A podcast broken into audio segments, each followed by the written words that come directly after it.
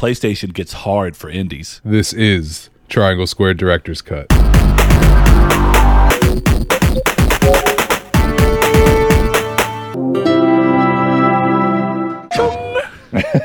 Uh, now I feel like I have to do that every time, but you know when we don't edit this by hand, Yeah.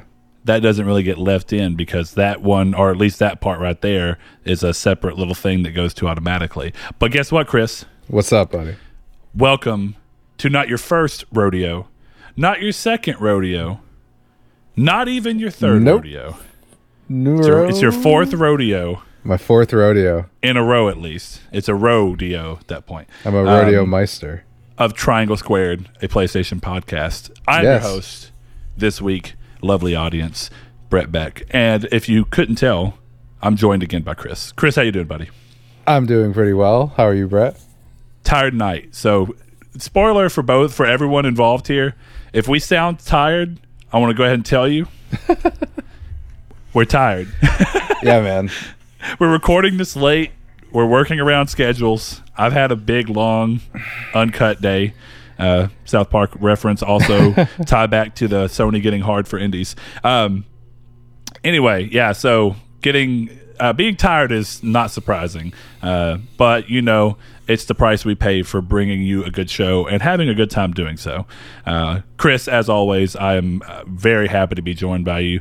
I love our really ridiculous pre-open t- talks before we do any podcast, even though it always puts us further behind schedule. Always, every time. I'm like, hey, I need to, I need to have a quicker episode, and then an hour later, we're starting to record. So that's cool. Yeah, and it's not just my fault because you were talking about random crap too. So it's Yeah, both I- of us are just monsters. I just sat down and I was like, whatever, man. This is just gonna be a while. Yeah. But hey, you know what? People seem to have been enjoying the longer episodes. So I like doing them. let's kick one off. Chris, we got to start this show off the right way. What have you been playing this week? Surprise me. Dude, I've been looking forward to this because we had the. We, I would preface this if you didn't listen to last week. I play everything on PlayStation, right? I thought that was like a mental break, and I have not turned on my PlayStation once this week. So I feel like like an addiction has been broken inside of me. Wow. It's been kind of nice. Yeah, I've only been playing. I don't know whether to congratulate you or hit you with the you were supposed to bring balance to the force. To be, I'm still playing on PC, so I haven't gone full. You know, Full Anakin dark. Spencer. Um, Yeah. You're uh what do they call those gray Jedi? Yes, exactly. Yeah. I'm like uh whoever Samuel Jackson is. I don't like Mace Windu. movies. That's Yeah. the guy. Um Yeah, no, I've been playing almost only State of Decay 2. Um, Oh, nice. And some Octopath Traveler recently. Nice. I still I, I guess I should clarify. I have turned my PlayStation on because I do still get my the daily missions done in MLB, but other than that, I haven't played anything on my PS5. so are you telling me no Apex this week? I haven't played Apex yet. I'm proud of you. I know it's kind of great, but now the season's almost over, and I have to finish my battle pass. So Oh, so it means you're about to dive back hard, huh? yeah, You gonna make any time for Ratchet in there? I mean, yeah, Ratchet's like an afternoon. You know, it's one 12 hour afternoon. Eh, dude. You know what? We never did the Spiritfarer episode, but you you were like a little peek behind the curtain, I guess. You were like, "Yeah, I'm about to finish Spiritfarer. You should probably get on it." I finished it in like three days, and then you just never finished it. yes, a peek behind the curtain, as it were. And then I did finish it and platinum it, as you may have saw, but it was yeah, so far removed. yeah. We went to record, and I was like, "Dude, I don't remember this game." Yeah, that February snowstorm down here was Yeah, insanity. Because Chris was like, "Oh, we're not starting that game anytime soon." We had a snowstorm. I couldn't work for an entire week, and I just sat at home with nothing to play. So I was like, "Yeah, Spiritfarer looks good." and by the time that Chris could even blink, I was like three quarters of the way through the game. Yeah, because we usually recorded that like middle of the month after we talked about it, and like with the order, I beat it like a day before you were ready to go. You were like, "Hey, we, we should do it this day," and I was like, "Cool." Beat it the day before, and then so this one, I was like, "I'm gonna do the same thing. I'll play it like a week earlier." You're like, "All right, let's go." Nope. But Spiritfarer is an excellent game. I loved that game. Yeah, very. You good. should play Uh, yeah, I really liked. it. I mean, it's a shame that we didn't end up talking about it, but it would have been a disservice to talk about it as haphazardly as I think would have happened. Well, it Um, was one of those things where I was reading the wiki of some of the characters, and I was like, I don't remember that. it's like, I, was this someone I saw?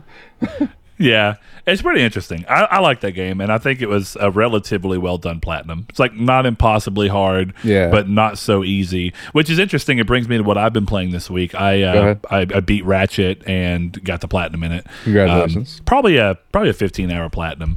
You know the thing about Ratchet, which is really interesting, Yeah, is that first of all, I think Ratchets have always been written well, but I think this is hands down the best written Ratchet that's happened. I think story wise and performance wise across the board, this game is unmatched in its own series and maybe even unmatched by a lot of PlayStation studios, which is crazy, maybe even blasphemy to someone, but I'm starting to get this feeling. The only thing that's keeping from it is the fact that Ratchet launched in a pretty buggy state.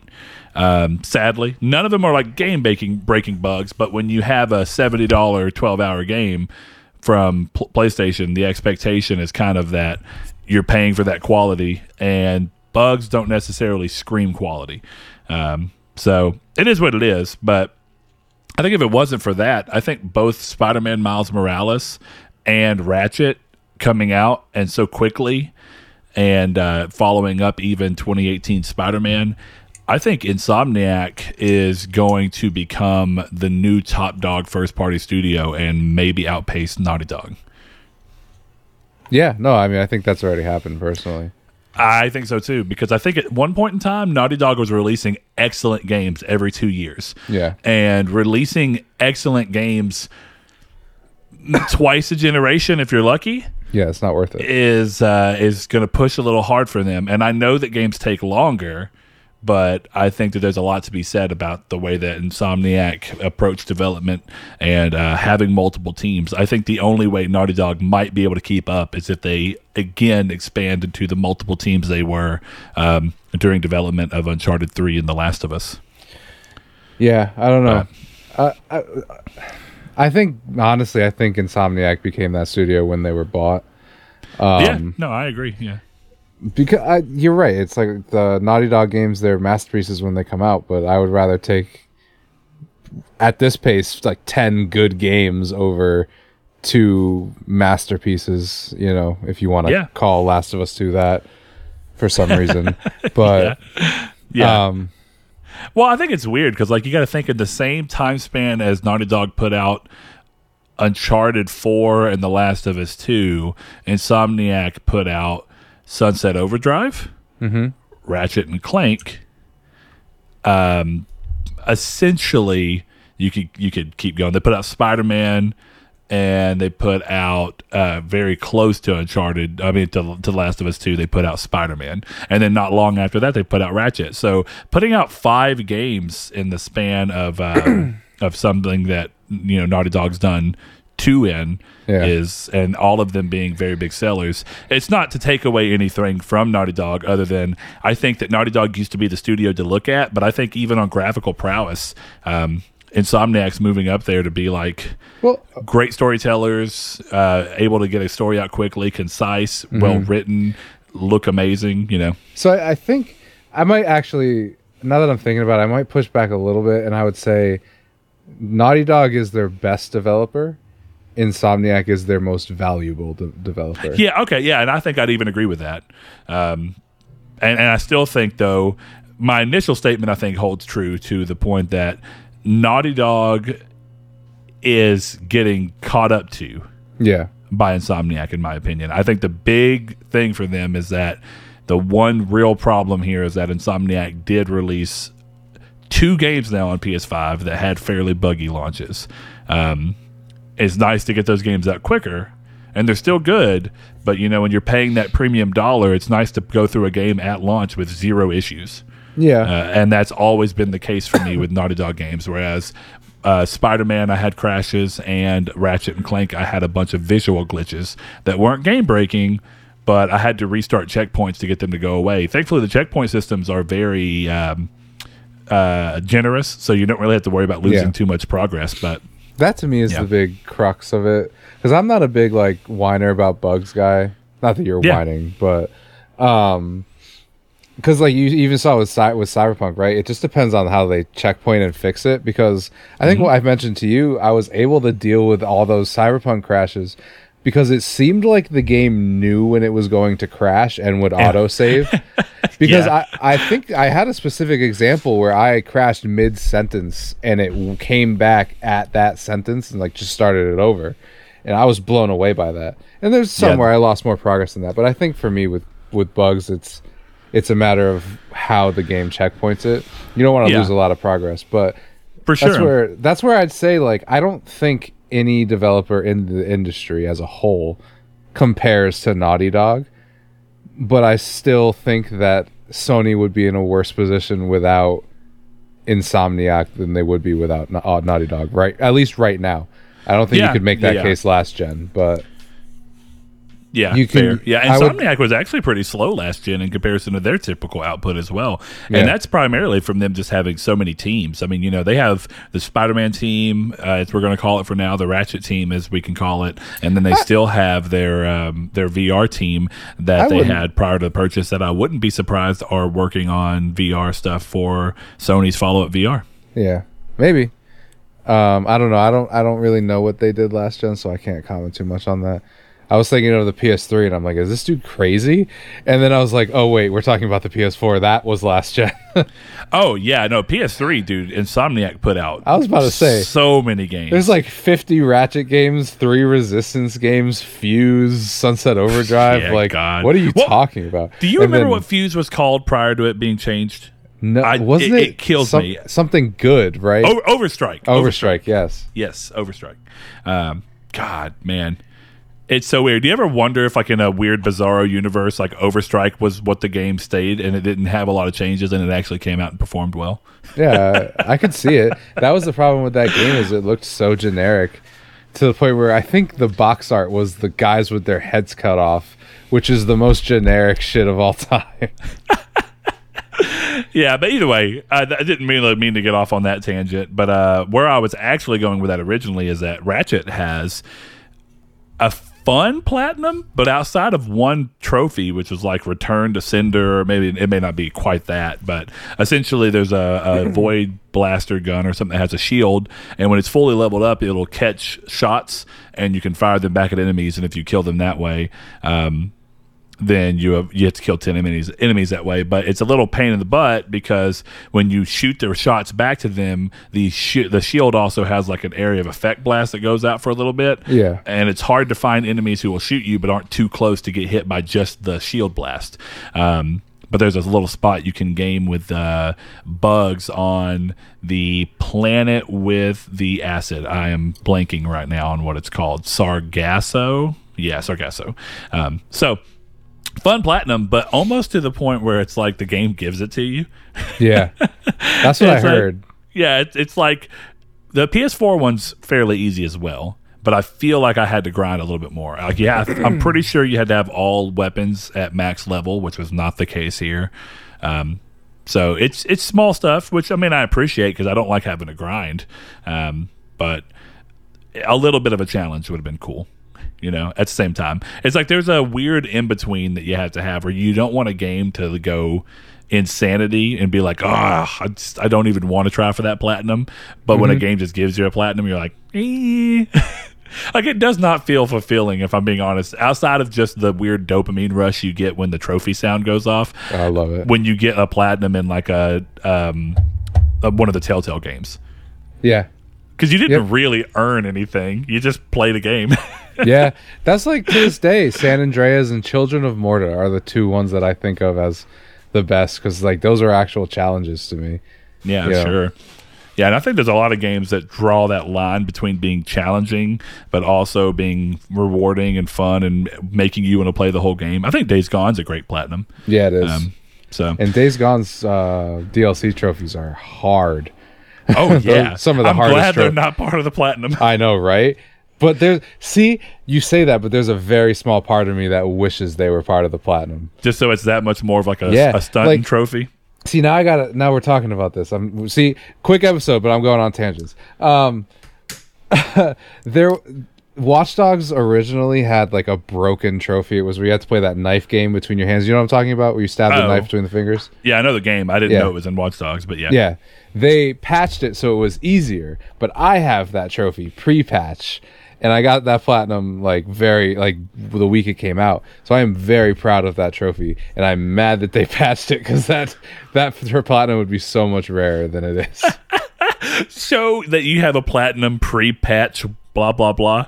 Yeah. That would be really interesting if they introduced that level of like, oh well, he got the platinum uh, at this patch level, and it's the inverse for Terraria, where it's like, oh, he got the platinum after there was like forty pets, not just when there was See- four. it, it's funny because some guys I'll watch who do like like the trophy list reviews, they'll like Yeah. go like, oh, oh, he got that. Like they'll notice like, yo, you got that pre-patch. Like that's a thing. That's why I hate the near game because people know that you bought all the trophies. You know what I mean? I hate that. Oh yeah, fair. Yeah, exactly.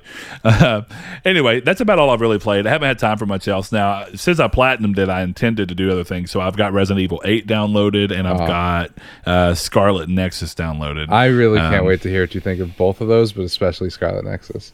I Yeah. like that game a lot. I'm assuming I'll start it tomorrow, but Have- you never did- know. Did you download Doki Doki Literature Club Plus? Because I actually lied. I did play that. I haven't finished Oh it. uh, no, I've never played that game. I do know what it is, but I've never should. played it. I I know that something happens, and I don't know what it is, and I'm very excited to see because I've heard about that game forever. Yeah, I've not had it spoiled for me either. I just know that it's not what it seems. Yeah, you should. That's about the most I can say. There's a part of me that's like that should be the spoiler chats because that sounds like fun, but I mean, we could totally do a spoiler chat for that too, Hell or both. instead, we'll we'll talk about that behind the scenes. But Yes. I guess at this point, news show. we can talk about the community stake, which I was Oh, very yes. very late to post. So thank you all for doing it. I'm telling you, holiday weekends just mess me up, but I've also been busy. You know, when you have three day weekends and you're like, oh yeah, I'm gonna get to relax and do so much cool stuff that I want to do, and then the whole weekend you just work your ass off. Yes, And like even today, you know, I, I had to drive five hours to look at a car, and I mean, I did it to myself, but I was sitting there thinking the whole drive, I was like, I didn't. I've not played a single game this weekend. I did play Sea of Thieves Friday, um, and was having a blast because we were we we pulled more money than I've ever gotten in that Uh-huh. game. We were carrying so much crazy crap, and then right when we turned everything in, we decided to go out and just be the griefers. And so we were tracking down a ship, and we followed it for like twenty minutes, and I finally brought it down after a bunch of hard fought uh, things, and it was so fun. But we were just having after that, we were just having fun being goofy pirates and stuff. Like we, our ship was all decked out. And so we kept making dumb jokes about being, uh, you know, having too much drip, and how we were t- uh, tracking people down uh, to to knock their ships down so that we would be the drippiest boat on all the sea. Um, and I was calling it the Sea of Drip or the Drip of Thieves. I think Sea of Drip has a better ring to it. it does. Yeah. So and now I've decided that I want to make like a YouTube miniseries. I clearly I don't know that I have time for this, but I would love to do a weekly stream where just me and that group get on Sea of Thieves and just go hunting, and the entire time we role play as pirates and just say dumb crap like "Arg, you landlubber." Yeah, like uh like GTA roleplay. yeah, but we were just like we were talking about getting real into it and be like, "Arg, your ship be too dripping." I don't know, just stupid stuff. I like Uh, that. oh, I was saying that the you know how like in Tokyo Drift, uh, DK is Drift King. In, Yes. in this, it would be in Sea of Thieves, it would be the DK Drip King. and we would be the we, we you know we'd fight every time that we logged on to see who's Drip King. I like that That's, a lot. that's where I'm at. So, but I was having so much fun just making dumb stuff up. The new uh, Sea of Thieves update is very fun. So, and also playing it at 30 frames per second because I don't feel like re-downloading it on my PC has made me be like, I kind of want a Series S just so I can play this at 60 frames per second. Yeah, I play. uh I think I'm just gonna uh, download it on my PC. I You just, should. You know, It's very nice at 144 frames. it is. Sadly, 60 is the most that my res- uh, my screen could do at 4K. Oh, Um, gotcha, gotcha. but oh well. Um, but that's the community stake. Back to that. Uh, Yes. We have Chris's question, which I kind of liked. It was uh, pitch your spinoff slash uh, your spinoff mini DLC slash standalone expansion that you'd like to see bundled with a PS5 upgrade slash maybe remaster of your favorite Sony exclusive. Um, and I kind of expanded, think Miles Morales slash Uncharted Lost Legacy in terms of scope of the projects. That way, you think you know it's it's bigger. It's not just a small game, um, and it's it's in a way it's completely standalone, but it clearly continues a story from a previous game, Yes. uh, which you know I, I like to see. Um, so, Chris, I think you have access to Discord and Twitter. I don't know if you have them up or not. I have know Discord up. I don't have anything else. Look at you go. Uh, well, I'm going to pull one off of Discord, then I'll let you do one. This one's quick. Liam AI says, Open World, my name is Mayo, Director's Cut, Game of the Year Edition. Yes. Uh, but if you grab one from over there, I'll go look and see uh, what we Well, have elsewhere. I pulled up Facebook. Um, Josh Drago on Facebook says uh, he wants Kratos' son's story. I would like to see his story before his mother died, or how Kratos ended up in the Norse era after God of War three. Um, I would also like to know how Kratos ended up in the Norse era.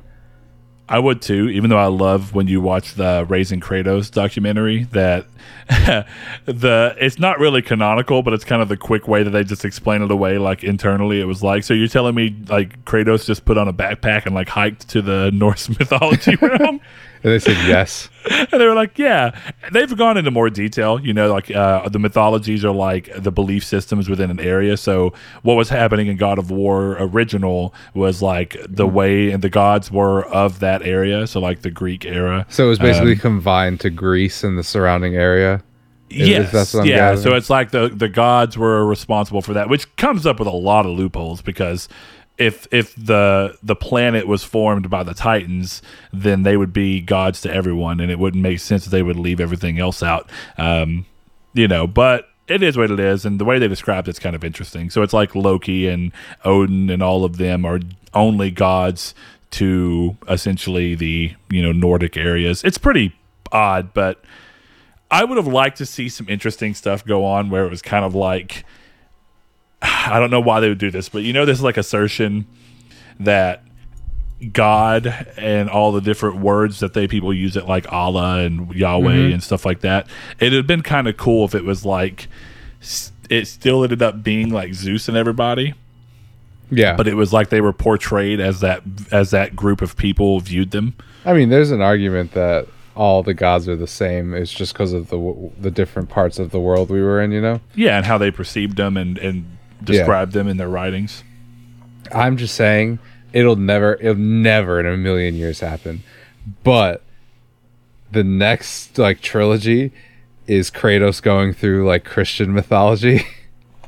So, r- really interesting thing, and I'm going to pull it up because I really don't want to mess it up.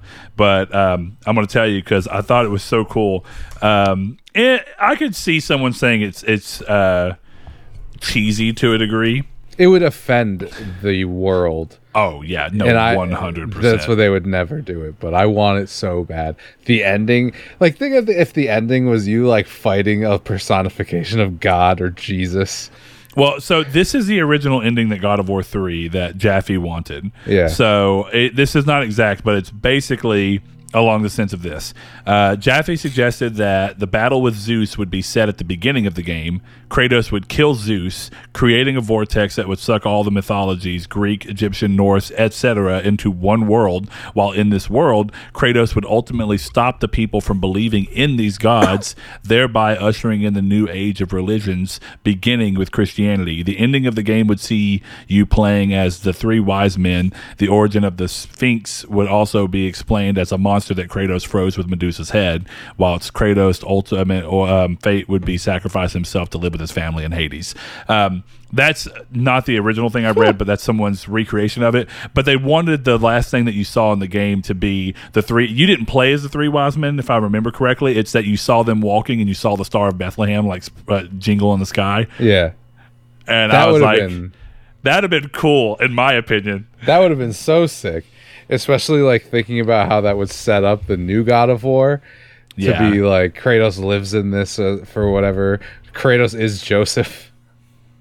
Yeah. So here's the thing from Stig Asmussen, who was the original, who ended up being the actual director for God of War Three. Yeah. It says what David Jaffe talked about doing was, and I'm not sure it would happen, but basically you destroy Greek mythology and the Norse mythology is right around the corner. That's the next thing Kratos would go after. It becomes clear at the end that he is going to become the harbinger of death across different mythologies in the world and maybe carry the series on from there. Um, uh, Barlog's original idea, because he was involved in the early stages, was about having Kratos become death. Oh, that would be sick. Yeah, and he said uh, J- Jaffe came and later clarified on Twitter that I assure you, my story was not as simple as Kratos going after the Norse gods. There's an element of truth, but it goes far beyond, and that is what he said about the. Uh, there was going to be a thing where all of the religions came together, and he basically got all of them to stop believing in them. And I think there was supposed to be a notion of the gods don't have power when no one believes in them Yeah. which is arguably a really interesting case of i mean you know it's a little bit like fairies can't fly if you don't believe in us but Yeah. you know it's, I mean, it's- that's that's just Tulpa lore, right? Like Tulpas are things that yeah become real if you believe in them. Like Slender Man is could be a Tulpa if you Yeah. believe he's real. That kind of stuff. Yeah and i like how what Asmussen ended up actually saying about the way that three ended and i love the way three ended but he says they're both incredibly good ideas but you need a director to be passionate about the story and understand it intimately if i had used dave or corey's ideas i wouldn't have been as passionate about them and you would have seen that reflected in the game That's which fair. is probably true I don't really like the way God of War three ends, but Oh, I love it. I don't But- like cliffhangers that aren't cliffhangers that are cliffhangers. And no one knows for sure if they're cliffhangers Yeah. until bam, 2018. exactly. Ten like what? Ten years later, about yeah. Yeah, Yeah, that sucks. 2011. So I guess like eight years, seven Yeah. years. Um, but yeah. Uh, either way, um, let's see. Kevin Bacon Bit says God of War 2018 with an added expansion into more realms and a nice story to lead into Ragnarok. So that actually makes me think of something I thought about on Josh's. Mm-hmm. Um, do you think that you'd want to see um, the the mother, or do you think that there that she's a more interesting character, at least in what we know about God of War so far, as this mysterious force that we don't really know much about or have seen any of? I would only want to see it if the DLC is about her and not about Atreus. Interesting. So like okay. if the, if you it's like to me, you would have to be playing as Freya. okay. I don't I wouldn't want cuz I wouldn't want like to see her just being a mother because she was much more than that in my opinion. Like Uh-huh. obviously she was a mother and a wife, but I say it's not Freya. I'm sorry. yeah, that um, was it's. Baldur's mother, but Oh, Well, hold on. that Yeah, is it? i- it? Well, I mean, we. Uh, well, I guess. I think Sorry. it's. I think it's Faye, and my brain just mixed them together. Um, Yes. Um, yes. A frost giant from Jotunheim, the second wife of Kratos and mother of Atreus. So, uh, Laufey was her name, but she went by Faye for short. Yeah, I don't know because I just feel like there's. I would be more interested, even if it was like a walking simulator. I would be more interested in seeing like her than having trying to tell her story while also telling Atreus' story. Like just focus on one. Yeah, but what part of her story would you like to see? Because I mean, like, do you want to see her meeting Kratos, or do you want to understand what her life was pre Kratos? Yeah, uh, I don't know. Probably pre Kratos, because wasn't she a warrior? Am I making that up? No, she It was, I mean, more or less, yeah. So you can give me her doing some battles and expand on that because she was a big character, you know. But I also don't think that's not necessary to story to tell. Yeah. If I remember correctly, the axe was hers. Yes, okay, you're right. Cuz like I know what I would want to see, but I don't want to spoil the game, right? So like I'm not going to say it, but that that is not what I would want from a God of War Yeah, mini sure. series or whatever. Yeah, yeah, for sure. Uh, so yeah, I think of course we see that uh, that's mirrored. A lot of people want to see God of War included, though. I think a real one would have been interesting to see the other realms explored. But I guess it seems a little more easy to have the realms that were closed off be explored in the next game instead of just trying to add DLC for that. And the only reason I really say that is because I think that we're very likely going to take the game. The next game is probably going to take place in the same Midgard, right? Yeah, I would imagine it would take place immediately. And that means that if we can find a way for the next story to bring in the Broken Realms, we have new unfamiliar areas as well as familiar areas that may look a little different due to the change of Ragnarok bringing snow everywhere. Yeah. You know, it's like give you some of what you know, some of what you don't, um, which would be nice. It would be, yes. Excuse me. Okay, you- you're good. Uh, awesome Dave over on Discord says Bloodborne with an expansion where after Yharnam is all set, the hunter awakens in a different area, maybe an area themed off of a different type of area, such as colonial New England. Oh. Oh. that sounds awesome. That like That's a, that's actually a good idea. Seeing how the hunt moves throughout different parts of the world. dude because i'm just thinking i'm just like this is gonna sound so stephen king in new england of me but like imagining what from software could do with like a fucking with like maine you know like Oh, just yeah. put a bloodborne uh put a uh from software game in maine i would play the hell out of that that sounds awesome just but like, like, but like old school colonial. Uh, yeah like Maine. even maine or just do it you know what i'm i'm dumb do it in salem massachusetts Oh, and that's yeah. the game is you fighting actual witches it's like Yep. you know that would be sick and seeing a very twisted tale of the of the Salem witch hunt. Yeah, and like, Yeah, look, that if you want to cool. get super dark and M rated with this thing, think of what you could do with the bonfires. Oh God. Yeah. Right? Okay. Fair. like, you take down a boss witch. Like, all the bosses in that game are witches, Okay, and yeah. the bonfire is her on the fire. That would be so incredible. yeah. So it's where if the witch trials were actually like, was was correct and they were Yeah. witches. Yeah. yeah. I mean, Yeah. I would say they were not, but I, you know, that would be the most interesting. That would definitely be awesome. Just going through New England. Yeah, like, yeah, for sure. I like that take on it too, where it's like you spin it to where everything everybody was correct. yeah. And, And you're just it- witch hunters, right? Like, yeah, yeah, and and you're in a new hunt, and that would kind of make sense considering that you know a lot of the way that they present the idea of the hunt is kind of like this werewolf like lycan thing. Mm-hmm. So moving away from that with the next game and leaning towards something that's more witchy would be nice to get a you know kind of a break from that. yeah. Yeah, that would be cool. I like that idea. That's a good one. Um, That's awesome. Holy crap. Rude Days 93, he says, uh, Uncharted, A Thief's End. The added expansion can set up the next game with Drake having one final mission, assuming he isn't in the newest Uncharted game. Arguably, the most famous mascot of the PS3 and PS4 generations. One final resolution upgrade, I feel, is deserved at this point. I agree with some of that. I agree with most of it. Um, Yeah. I mean, I, I I think PS4 is really hard to nail down who the mascot was um, I, because I think that there were so many mascots across PS4 um, that they actually kind of I don't want to say they cancel each other out, but they make it harder to give it to a single one. Whereas I think in the PS3 generation, you could arguably say that Drake was really the mascot of PS3. I would say that. Um, I think PS4 is pretty clear. I think it's Spider Man. It's Hmm? Spider Man is the most popular character of all time. Like Spider Man True, is the face of your console. You know, I I get what you're saying, but I just think in terms of like when we're talking about like if you were talking about the face of baseball, it's the most popular player. It's the same. I think it's the same thing here. Like that's Spider Man. Yeah, I would make an, right. I would Yeah. also make an argument for Fortnite girl. You know what I mean? Like yeah, true. Though I guess most people look at the mascot as something that comes from the For sure, the yeah. internal studios, and that one puts Spider Man even in a weird spot because I think you're still accurate that it is the most popular and it is an exclusive. Um, Well, but I think some Spider-Man- people, I think some people would look at it and be like, "Well, it's not." But yeah, like you say, you can go that extra mile of saying, "Well, that version of Spider Man came from the mind of Sony's internal studio." Well, you know, second party now internal. yes, exactly.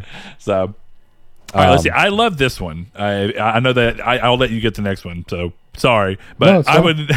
he says, uh, Jehudi MD says, I would love Resistance DLC telling the story of a survivor during the main game stories. It's a way of bringing and summarizing the first three game stories so far to build up for future games in the series. Were you a Resistance fan, Chris? Um, I played Resistance 2 a little bit, but that's it. That's it. Okay. Yep. Yeah, makes sense. Would you be remotely interested at all in playing a Resistance collection? Would it if it came to uh, PS4, PS5? You, my honest answer is, how are the trophies? no, I, I had a feeling, but I was curious. yeah.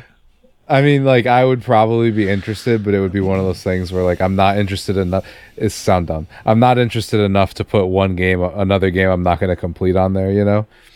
so, like, that would be my because it, it seems like a good series, but like I was a Killzone guy. Like bring back Killzone and I'll play that. But Oh, dude, me, me too. Thankfully, I mean, I say I I was both of them. I love both Killzone and Resistance for very different reasons Yeah. because they're very different games, um, and that's a good thing.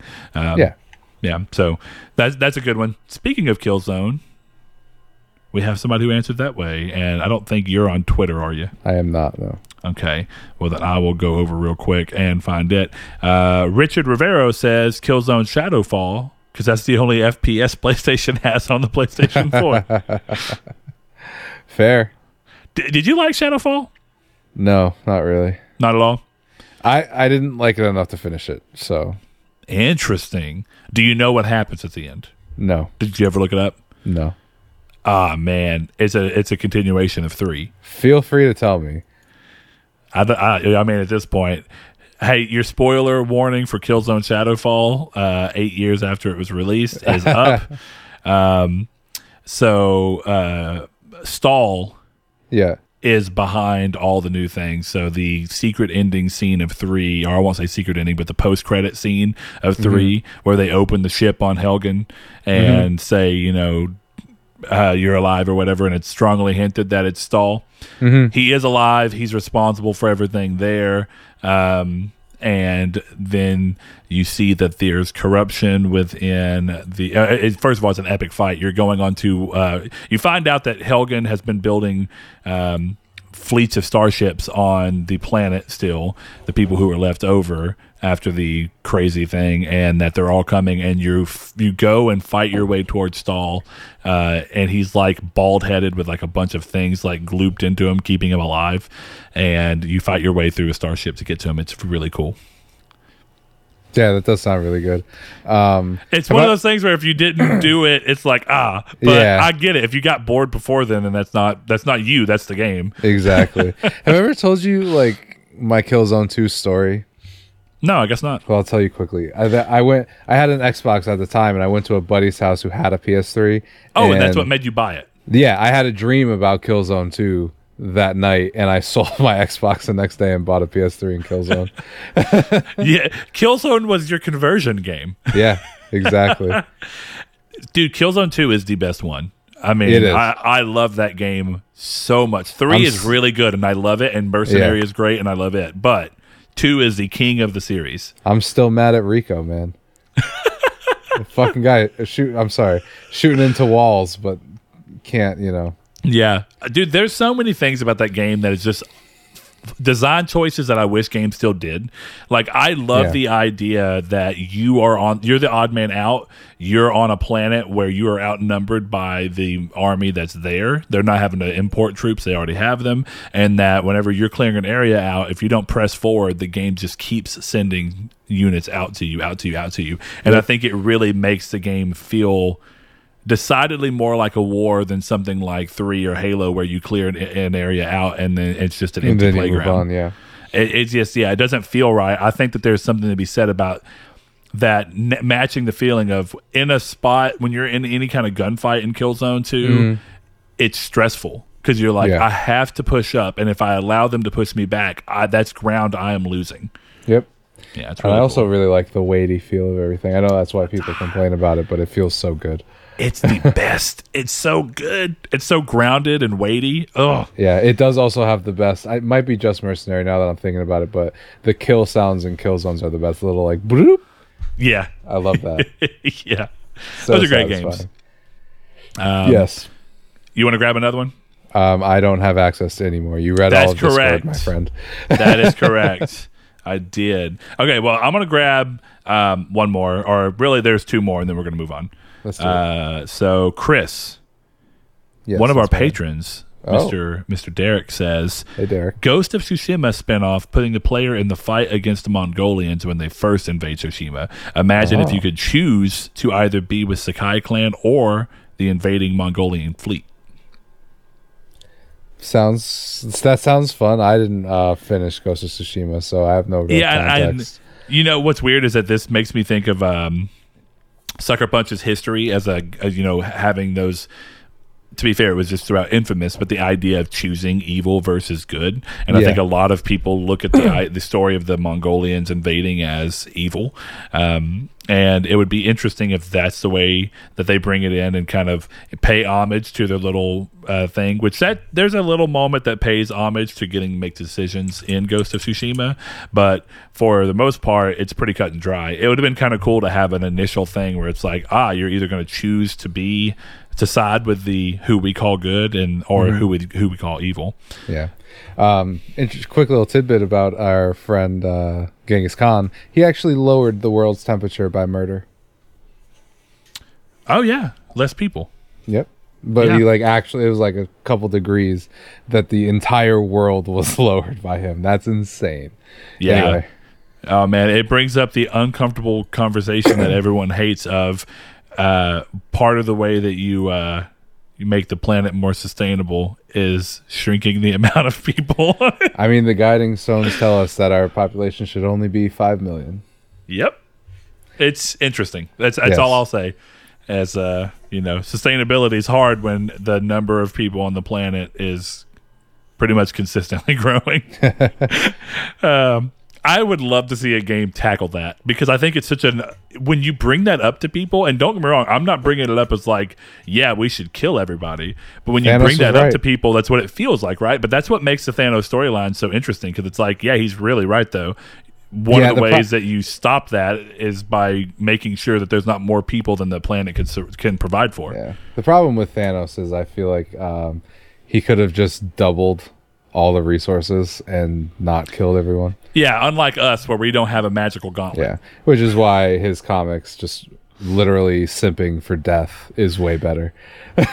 Well, you know, it's interesting though because one of the things about Thanos that's so interesting, and and with that, I get your point of like you could double the resources, but if you've done nothing to show humans that they need to change their ways, then eventually those doubled resources will continue to be met by an ever growing. Yeah, um, but at that population. point, but at that point, where you're looking at Thanos, and Thanos destroyed the stone so that nobody could reverse his decision. Where if he doubled it and then stuff had continued to grow at that same rate, he there would be no reason to destroy the stone, so he can snap again and double it again. You know, I guess, uh, but I think he wanted to teach everyone a lesson. Correct? that's he says no. He says it's just simple math. Regardless, comics, him simping for death, that's why he kills everyone, is so much better. I mean, yeah, fair. but he wouldn't be a, a uh, you know a, a hipster greatest villain ever for some crazy people if he was just a simp. that would be so on the nose of the modern things going around if it was just about being a simp. If Thanos was a simp incel, I would watch that movie. I would probably like it more. All right, uh, last one. Uh, my buddy Ryan, up, he Ryan? says um, his first thing was aside from Days Gone and God of War, which first party titles have not received mini DLC. To which I said, to be fair, it does not have to be first party. No. Uh, it can be second party as long as it's an exclusive. Um, and some examples I gave, just and some of them have been answered here. But uh, the Order, Nioh, Detroit, or second party in this case. But the Order second party. Nioh is Detroit Become Human was the Last Guardian. Uh, but also on the first patty side, uh, first patty, first party side, Knack never received any form of DLC. Not surprisingly. Oh, darn. Killzone Shadowfall didn't receive a real side story DLC. It received a little uh, multiplayer DLC. Death Stranding has yet to receive anything yet, though that might be coming. Um, so small examples, and uh, even the ones that have, like Horizon, were not big standalone story level games. So. In the spirit of what we were talking about, but he says, "True, I'd take a Horizon spinoff where you play as Nil, a prequel that fleshes out his story a little more. Dude seems interesting. Uh, if I remember correctly, I think Nil is the bandit hunter that you meet outside of the bandit camps. I think so. Uh, it's been a long time since I played Horizon. I think that sounds right. Um, and yeah, dude's a killer. It would be interesting to see where he came from and where that came from because I think he served under the military of the previous Sun King. I mean, trying to remember Horizon story, like the finer details, is a little rough. Yeah, I don't remember much about it other than the ending, which I liked. But Yeah, the game's really good. Oh, look, I think we got a surprise answer midway through the episode. You want another surprise? Vin Diesel's real name is Mark Sinclair. Oh, I know. I love it. It's so weird. Yeah. Uh, so, what's our community's take from our interesting little friend? It's on Facebook. Oh. Our friend oh. Matthew Green, one of our oh. patrons, Oh, he says, is if not too late, No Man's Sky. I'd like to see what happened to the travelers and races other than just being told through artifacts. Hmm. Okay. Okay. Yeah, that would be interesting if No Man's Sky gets so successful that the way to make more money off of it is to just Story DLC. basically make a well okay it makes me think of like um, how we're starting to see side stories in like league of legends where it's like Yeah. league has been around forever but we're just now getting like standalone games that are not about playing like league but instead just looking at the world of league and telling stories and having new gameplay mechanics within it that'd be kind of cool if you make like a standalone game that plays a lot more like a mass effect Yeah, that would be very cool. Where like you could take your weapons and base in or something like that. Well, and, and yeah, and you could still have interplanetary travel be there, so that it shares like DNA with the main game, um, but it's not necessarily endless and procedurally generated.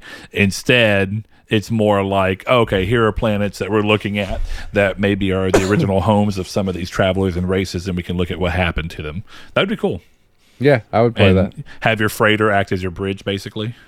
Yes, I would. I would enjoy that very much. Actually, you're right. Yeah, you could do those little uh, because you know they have like haunted freighters and stuff in the game. It'd be cool Yeah. if like you specifically designed ones from in that to like essentially create Easter eggs where it's like you're playing the game and you recognize it. You're like, oh, that's that freighter, Dude, that haunted haunt- freighter. If there's haunted freighters in that game, they should do a standalone DLC that's just a ghost story. That would That would sick. that would also be cool. kind of like Return of the Obra Dinn, where you're like trying to follow around a ghost spaceship through the galaxy, and you have to keep jumping, and there's little clues, and like do you see visions of the ghost ship going through. That would be awesome. Yeah, that would be cool. And actually, that could be done within the game already. Yeah, Like that really wouldn't be too too far outside of the realm. no, exactly. You could even have to mine and build up new parts of your base to to freaking research ectoplasm splatters you find. I don't know. yeah, I can design games. Yeah, yeah. I game designer. okay, I think it's time to move into the news. But before we do, remember that if you want to support the show with more than just your time, which we are always so thankful for, we have a group of people who are so grateful, uh, or that we're so grateful for, who um, become patrons and give as little as a dollar per month for random sets of things. Uh, though I, I tell you, the greatest thing about it is I think most of the people who are who are, are our patrons do so just because they want to support the show, Yeah. and that is really nice. So we appreciate you guys. Helps us keep doing the show without having to dig in our own pockets, um, which is great, and it, it really it, it makes it to where it's more fun because we don't have to carry that weight of can we still do this you know whenever we have to repay for a new camera a new microphone uh, pay for hosting costs? It's one less thing to worry about and it lets me come on here and say ridiculous stuff. Uh, so chris. Yes. first thing up control has been a big success for Remedy, as I think pretty much everyone knows. Uh, even with its controversy over the Ultimate Edition being the only path to a next gen upgrade, which seems to be behind them, partially because PlayStation just gave all the PS Plus users the game. to, to be fair, um, That's a smart move. yeah, but uh, it looks like they intend to drive that series further. Remedy and 505 Games, who are the publisher behind Control, if you didn't know, have announced an agreement to co publish and develop a spin off game for Control that will be multiplayer, which is a first for the. I mean, the developer's always been single player um, for what two decades now. I think. What Yeah. was their first game? I know. I know they did the the first Max Payne. Um, weren't Which they was like black 01? and white? No, I'm thinking of Quantic Dream. Um, yeah, I think Max Payne was their first game. Yeah, it might have been. Uh, but I know that they were doing stuff before Max Payne. I think they made like a little racer game. They're a really interesting developer uh, when you look back at their story because like a lot of their stuff is technical prowess, and then they started trying to work in storytelling within that, which is pretty cool. It's the way that stuff kind of happens. their first game was in 1996. It was called Death Rally, and it was a PC game. So it was a racing game, correct? Um, It's Death got a car on the cover, so I would guess it's a racing game. Yes. Yes. Okay. Yes. It's like yeah. it's a Um, it's a it's a combat racing game. yeah. You know, for as prolific as they seem to be, they have not put out very many games. They really have not. 2001, 2003, Max Payne 1 and 2, and then 2010 was Alan Wake. Yep. Yep. That's crazy.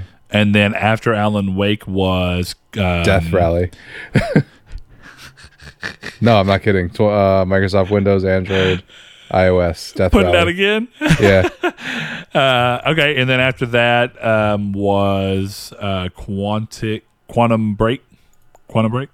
Uh, y- um, no, it was Alan Wake's American Nightmare, then Agents of Storm, which is an iOS game, and then Quantum Break. Oh, they became Control. iOS developers for a little bit. Good for them. Yeah, they did some stuff for two years.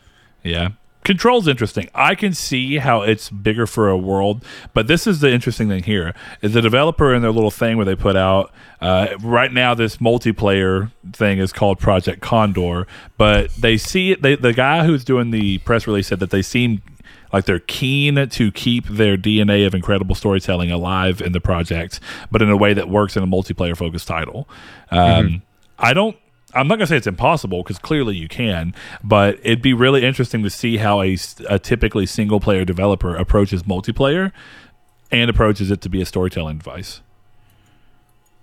Yeah, it- it- it's interesting. Um, I, the only thing I can think of that did that was uh, factions in Last of Us. true. And it was not a super in depth story, but it was a story No. nonetheless. You know what? Um, Black Ops Four. Did it? Did it Yeah. have some form of story and world building? Yeah, there was a there was story multiplayer missions. Oh, okay. Yeah, that's cool. Well, and that's another thing. They call it multiplayer. They don't necessarily say combat. That's not to say that you can't do. Uh, Resistance 2 had an entire co op campaign that had its own story and own missions that you could play with up to four other, uh, or, you know, four people in a group. Uh, Yeah. That was fun. So, I mean, not to say that it can't happen. I guess when people think multiplayer, you immediately think of combat, but doesn't have to be.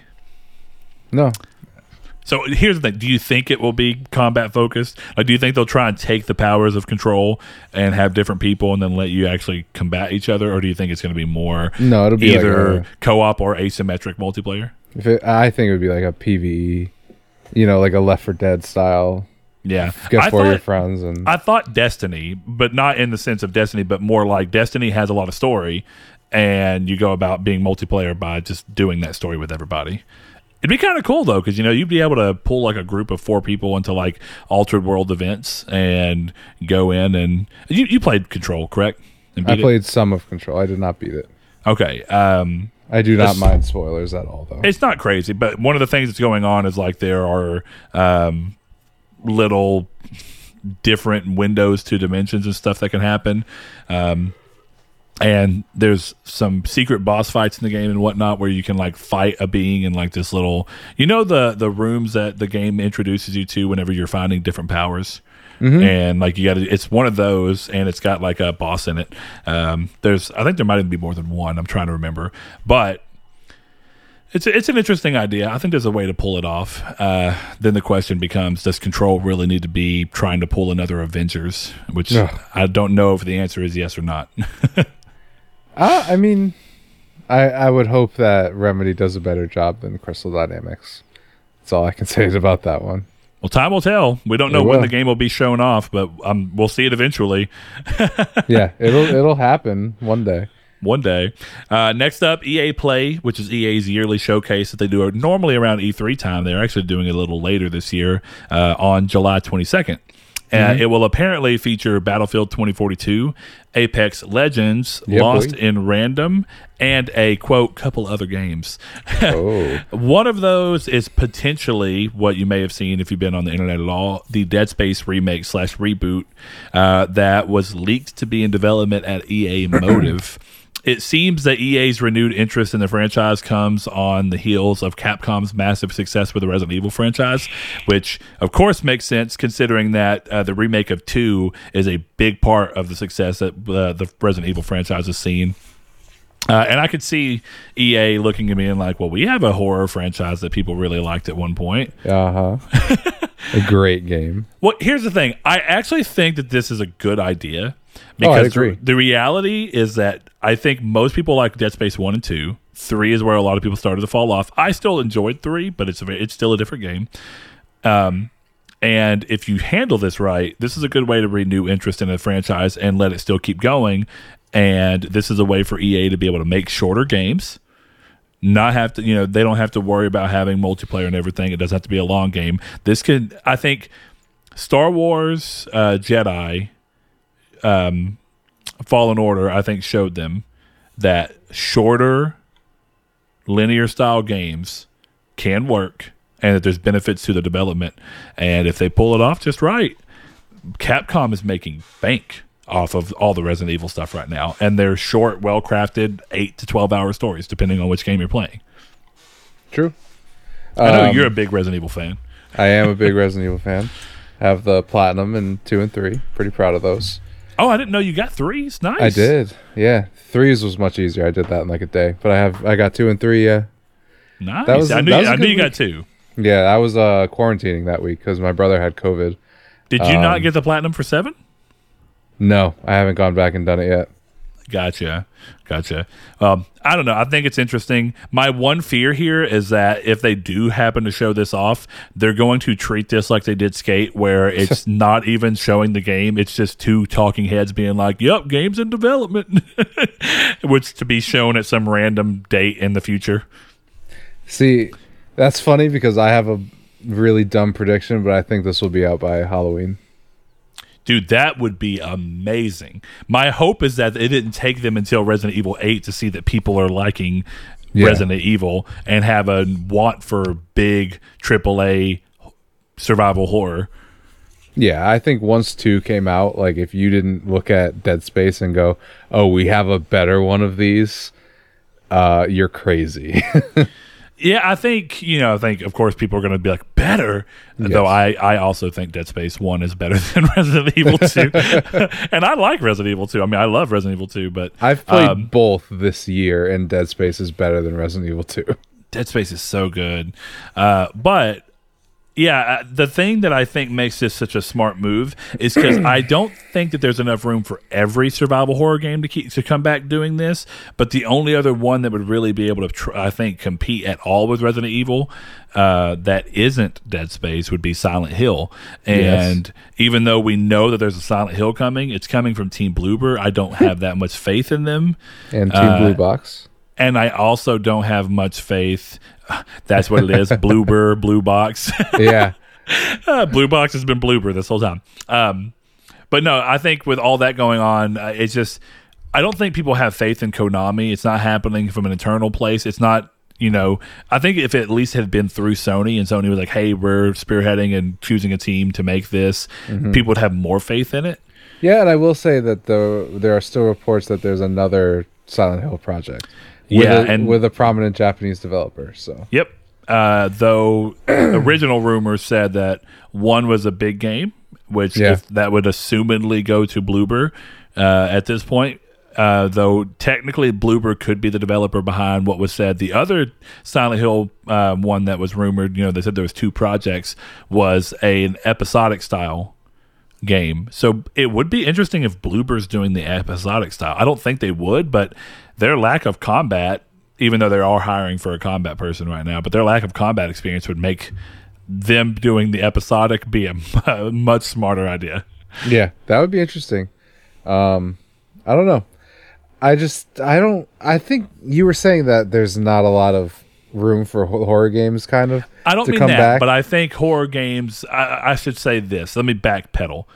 I don't think that there's as many big survival horror franchises that were basically AAA level that Yeah. saw massive success that weren't. And I could be wrong. I'd, I'd love to hear it. No, Uh, that's where I was. but in my mind, back. yeah, it feels like to me it's Resident Evil, Silent Hill, and Silent Hill struggled against Resident Evil even. Mm-hmm. Dead Space, and I can't really think of another like prolific survival horror besides, and it's not, it wouldn't be a revival, but like Alien Isolation. Fatal Frame. Um, Was that was that really a huge franchise? I've never played one. Well, no, but that's what kind of where I was going to push back on you a little bit was I was going to say there's not many franchises, so I'm a little unsure of how we could really get saturated. You know, Yeah, like I can only think Silent Hill, Fatal Frame, Amnesia, Siren. Resident Evil, Siren. That's it. And they tried Yeah. to bring back Siren already. Um, so Yeah. Yeah. I guess that's This- kind of where I think. I don't think most of those franchises were very big.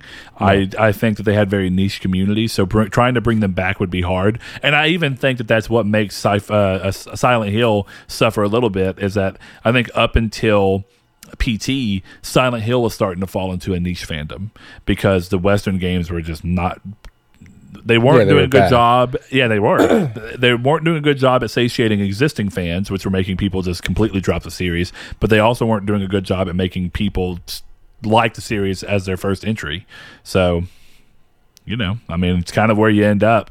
Um, but yeah, I think uh, I'm specifically speaking on big revived franchises, definitely in the way of remakes. You know, um, I don't want every series to start trying to come back and be like Fatal Frame one remake, uh, Siren one remake. You know, I'm not saying that I wouldn't try them and be interested in them, but I would take a Fatal Frame remake, but Sure. that's about it. yeah, I've never played Fatal Frame, but I, I know what they are. I've never played Siren either. Neither have I. Yeah, uh, though Siren was Sony exclusive, right? It's first party game. Uh, Team, I mean, um, Japan Studio, I think. I think you're right. Yeah, but I'm not 100% sure. Yeah. Oh well. Um, speaking of Blue Box and the Blue Box rumors, in the midst of all the Blue Box rumors and the hope that Silent Hill crossed Kojima, that's uh, you know, Silent Hill Jima. I don't know what would be their like celebrity name. Um, Kojima Hills. Kojima box. anyway, uh, from all the hope that people wanted with uh, Kojima being behind a Silent Hill game uh, finally happening, it looks like the rumors of the Kojima and Xbox uh, team up have proved to be founded in reality, as discussions between the two parties have reached a point where a letter of intent, which, if you don't know, is basically a document where both of the parties indicate their intent to enter into a more formal agreement at a later date um, has been signed while the legal teams try to hash out further details. Um, a letter of intent, just to be clear, does not mean that a project is contracted and being made or anything. It literally just means that both parties intend to work towards eventually finding common ground. At the end of the day, this could come down to nothing more than just deliberations that fall flat. Fall flat. Yeah.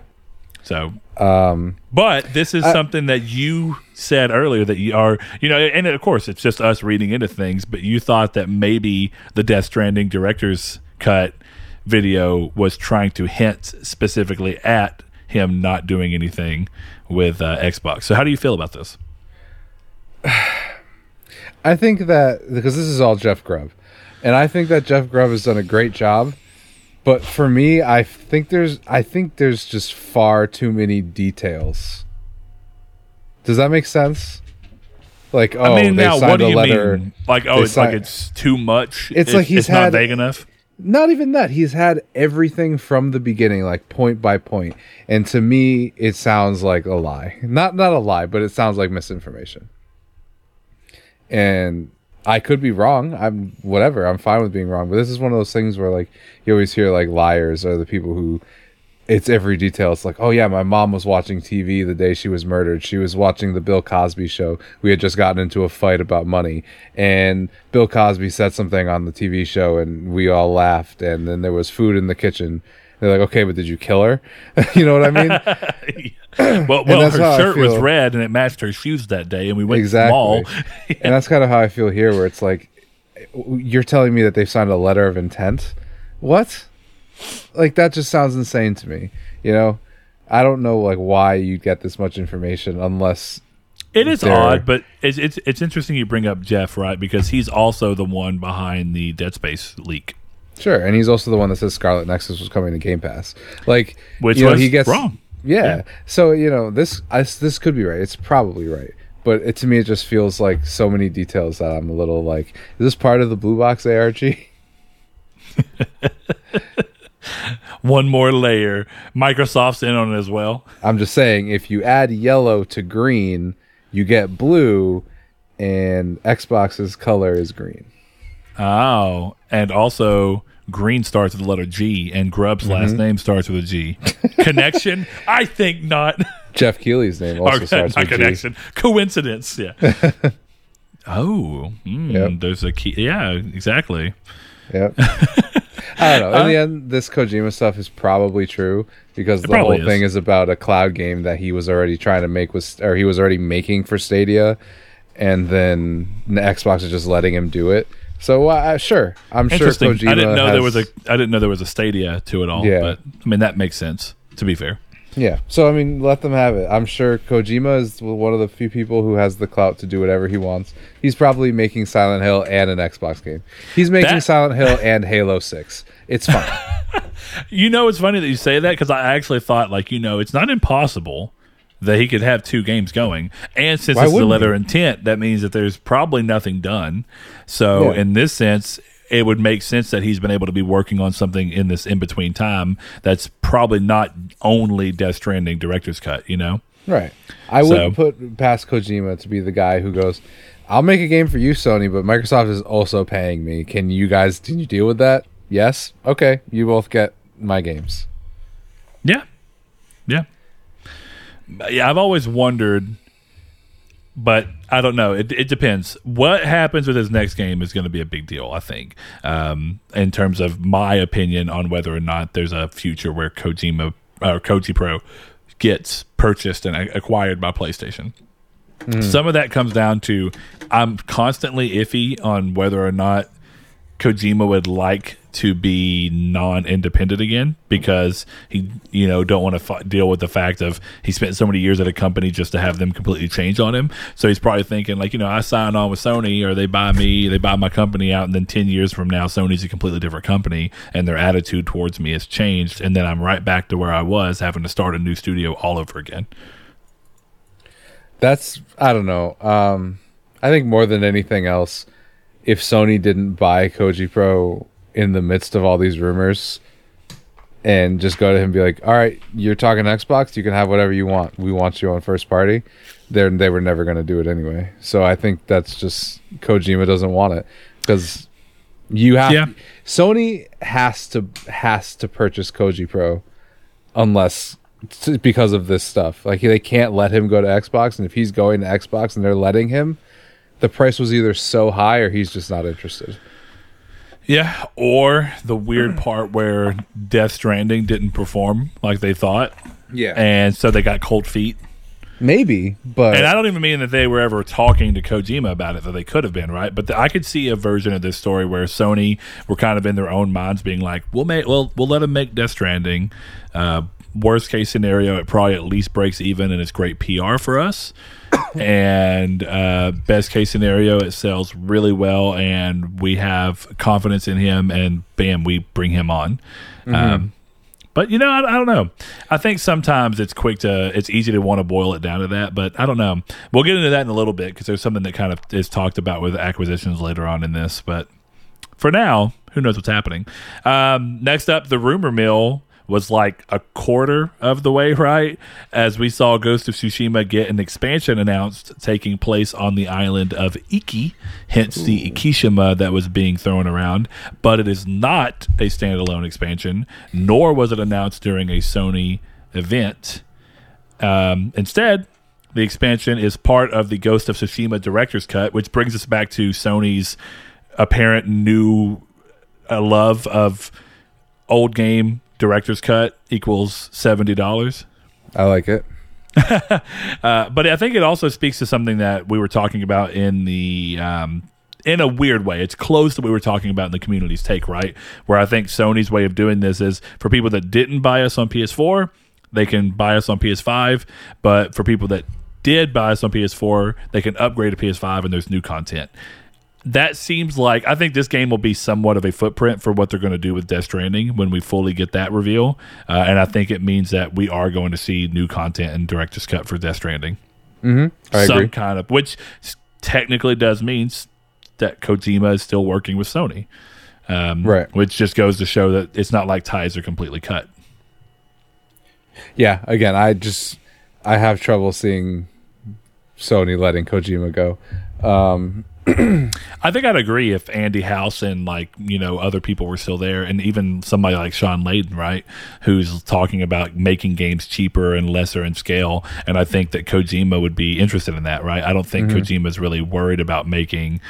Uh, really crazy big 40 hour games necessarily not that death stranding is short but there's a way to play death stranding pretty quickly yeah um, that is not necessarily true of something like the last of us part two true so, um, in terms of this, I don't know. I've always maintained that I have no problem paying for a new version of a game. Just because I bought it before doesn't mean I'm owed anything. So I'm happy they're doing it with DLC. That's cool. That's just well, yeah. That's the, the thing too, me. right? Because here's the thing: existing owners of the well, really, let's back up a little bit.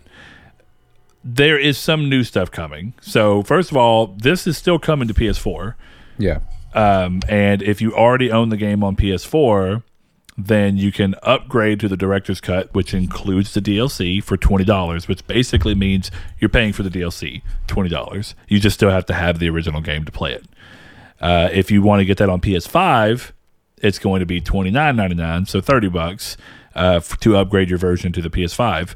The PS5 version brings with it a host of new features that are not in the PS4 one, some that you'd expect for PlayStation 5, such as improved performance, which is both resolution and uh, frame rate, um, and the option to which one you want to load in so that you can actually play this game probably in legit 4K or if you want to play it instead in 60 frames per second, rock solid.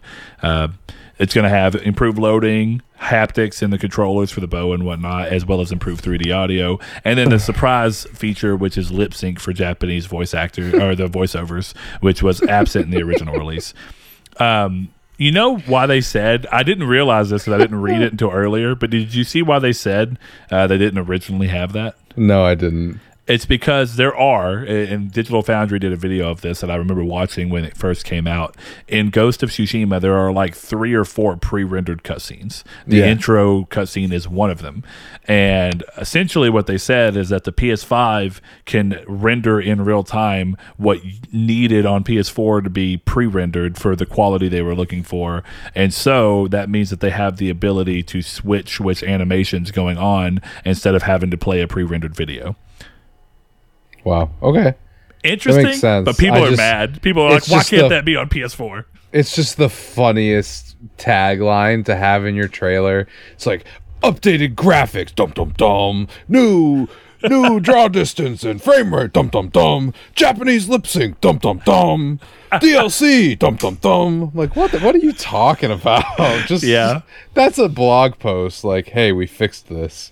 Yeah, I, I, I, think what it. makes it interesting is because it's a PS5 only, right? So they're trying to be like, these are the PS5 features. It's a weird yeah. move. yeah, I mean, I, am sure there are people that like it because I'm gonna tell you right now, I would, I don't play this stuff. I, I would never play this game with Japanese voices because I'm not that it. person. But I would be a little annoyed if I was sitting there watching the lips be nothing even remotely close. Though the irony is that that would make it even more like a Kurosawa film. Yeah, that's true. uh, I, I played it in Japanese and I didn't even notice that for the 10 hours I put in. So, okay. Um, so the release date's August 20th for anyone that cares, and of course, new players can buy it for either 60 on PS4 or 70 on PS5.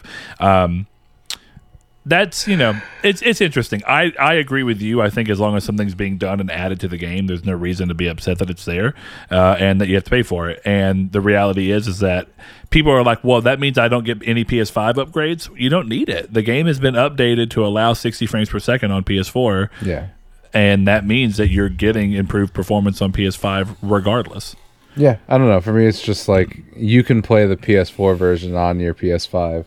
They're selling you the PS5 version yeah. Well, yeah, and yeah. to me, the reason I kind of look at it is that you like you played uh, man um, uh, Maneater. Yes, yeah. I did. Maneater is a perfect example baby. of the reason that that game came over with a free upgrade is because they did absolutely nothing other than make it have a higher resolution, frame mm-hmm. rate, and load times, which are all just inherent to the PS5. Exactly. Whereas this is new content and then improved 60 frames per second with higher image fidelity and whatnot and all that that comes down probably some new art somewhere of course, the lip sync if you care about that, and all these, and then the addition of things like what's to be fair, the the addition of haptics and stuff. That's fine. I don't really care about that. But also, it's not like you can't play your PS4 version with improved performance on PS5.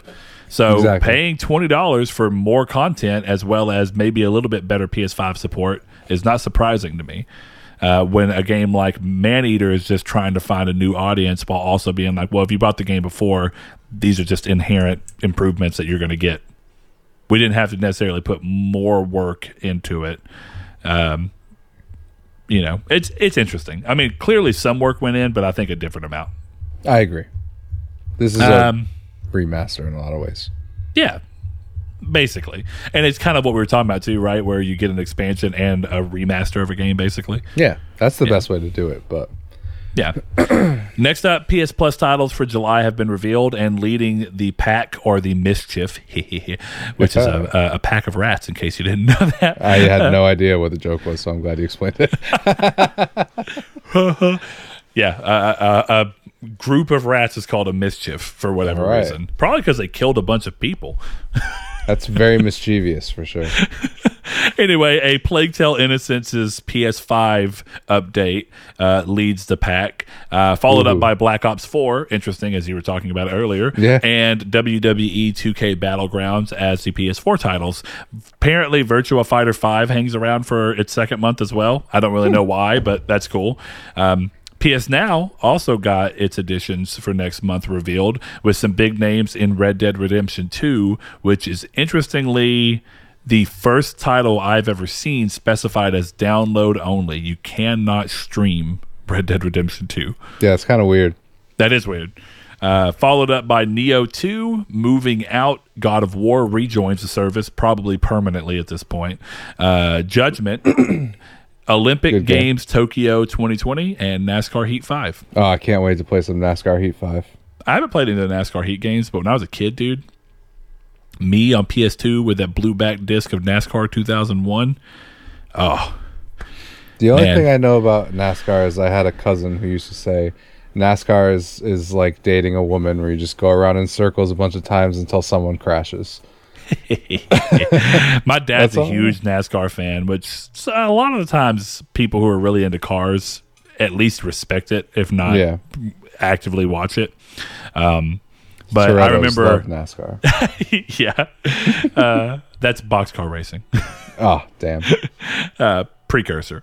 Uh, basically, though, one of my favorite like little memories, and one of the like main memories I have of my dad because it was right before my parents got a divorce.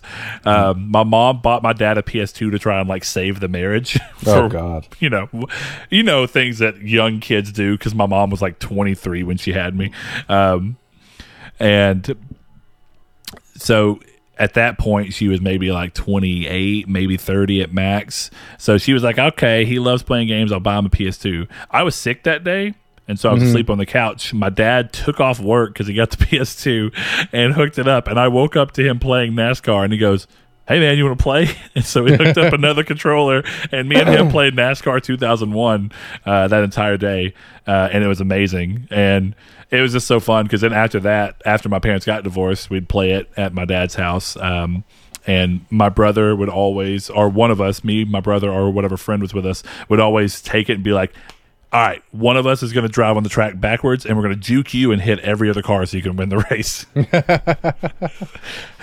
hashtag cheating. Hashtag expert. but yeah, fun times. So I actually do, I, and I like NASCAR. I can't just like my dad, dude. I'll just sit there and like I've watched him. Like I'll be playing like PSP or something when I was a kid uh, or a teenager, and I just watch him watch a race for like four hours straight. And I'm like, Dad, I get like watching it and like for the exciting parts and seeing where people are and, and respecting how hard this is. But dude, four hours of this is just no. Insane. That sounds insane to me. It's the way I feel about people watching golf. And I'm not trying to hate on anybody. It's just the way I feel. I've watched golf at my uh, my mother in law or my grandmother in law, I suppose, um, her house, and it's so boring. Yeah, I don't get it. And I'm just like, man, people watch this. Interesting. I feel like this could be cut down to all the exciting moments in like a, a sizzle reel. Yeah, man. Some people just love watching Tiger Woods walk. Apparently, I don't get it.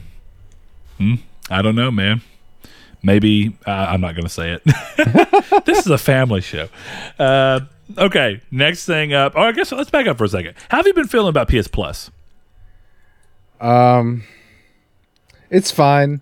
I'm, you know, I don't tend to benefit much from PS Plus if we're being honest.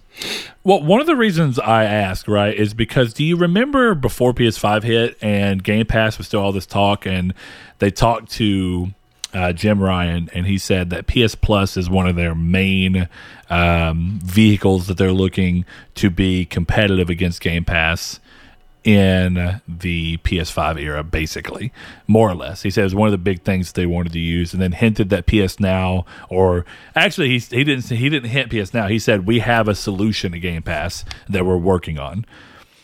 So Yeah. I I think PS Plus is good for like uh, I think the PS Plus collection is is great, and I think a lot of the titles have been really good. But I'm a lot like you. I've played most of these games, so I'm not benefiting a lot from them. But I'm Yeah. still like excited because I'm like, ah, people get to play a Plague Tale now. No, exactly. Like that's exciting. It's just always one of those things where I go and I'm like, oh, what's on PS Plus? It goes, oh, purchased, purchased, purchased in library. Okay, cool. and then hardly ever play them. yeah, exactly. I'm the world's worst at that. Uh, speaking of Plague Tale Innocence in particular, how do you think that these things go behind the scenes where PS Plus game for this month is a Plague Tale Innocence, but Plague Tale Requiem was shown at Microsoft's event?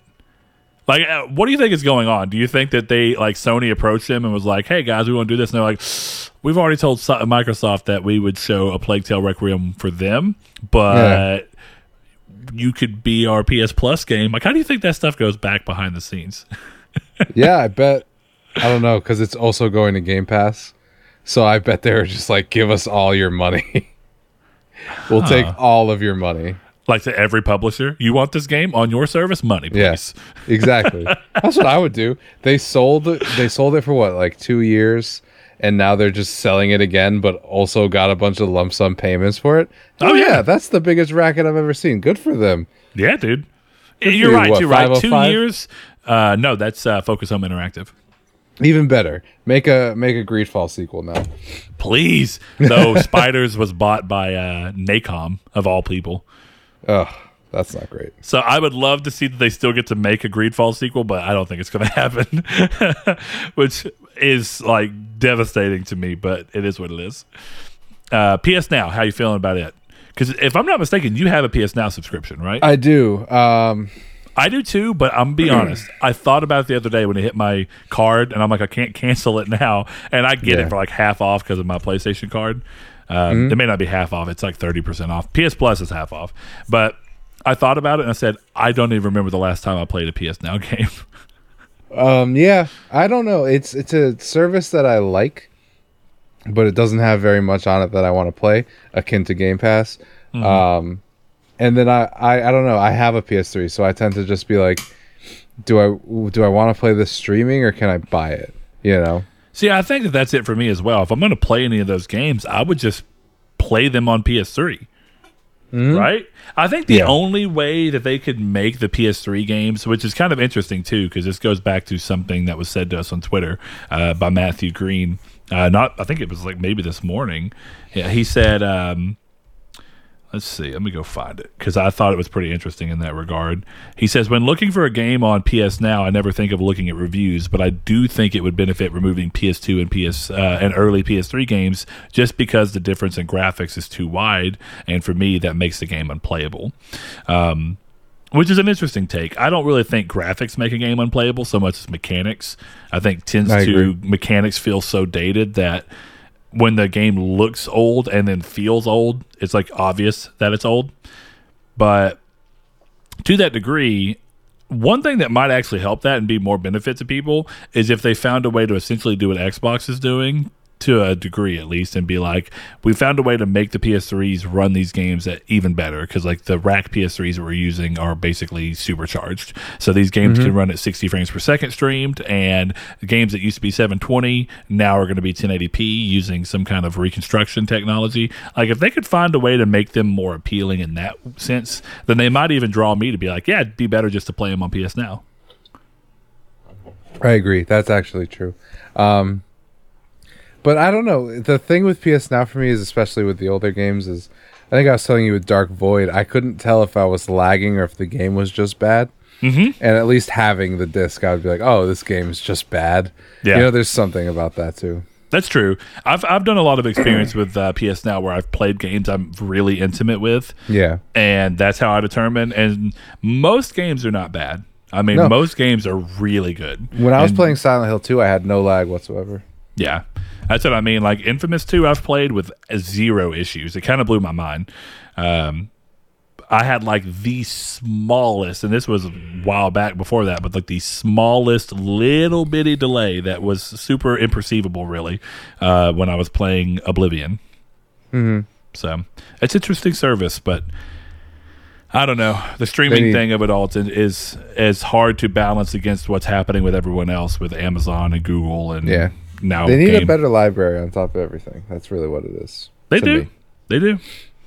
I mean, I love a lot of those PS3 games, but I also own a lot of them, so there's re- there's really no point in playing them uh, Exactly. on that service. So, uh, let's see. Next up, this one's pretty interesting. A Twitter thread that saw a lot of attention this past week saw Sony and PlayStation's lack of back end support for smaller and independent studios and publishers taken to bat. So, a host of folks were involved uh, with this, all of them being developers or publishers on smaller titles, and they chimed in uh, after publisher Neon Doctrine's co founder took to Twitter to communicate his difficulties in working with quote platform X, who he identified as the operator of a very successful console and does not have Game Pass. Arguably, that could be Nintendo, but people went on and were like, "Yeah, Sony." yeah. I don't know. It Uh, sounds like a real dumb move to just not just say it at that point. I, I think so as well. Because someone asked him, someone said, uh, replied to him and was like, I would be shocked if it's not Nintendo. And the guy was like, prepare to be shocked. I'm like, then why did you even bother?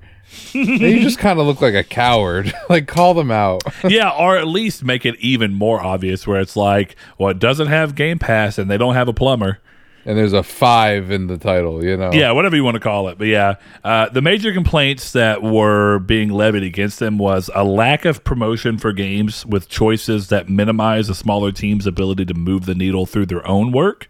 Lack of clarity on getting account managers, which are needed to submit blog posts and trailers for promotion through PS Blog and their YouTube, uh, PlayStation's YouTube uh, an invite only policy for participating in sales, uh, which I was already aware of because a lot of people thought that like the final days of the PS uh, Vita store, whenever it was still originally supposed to close down, meant that they were going to be making everything on sale.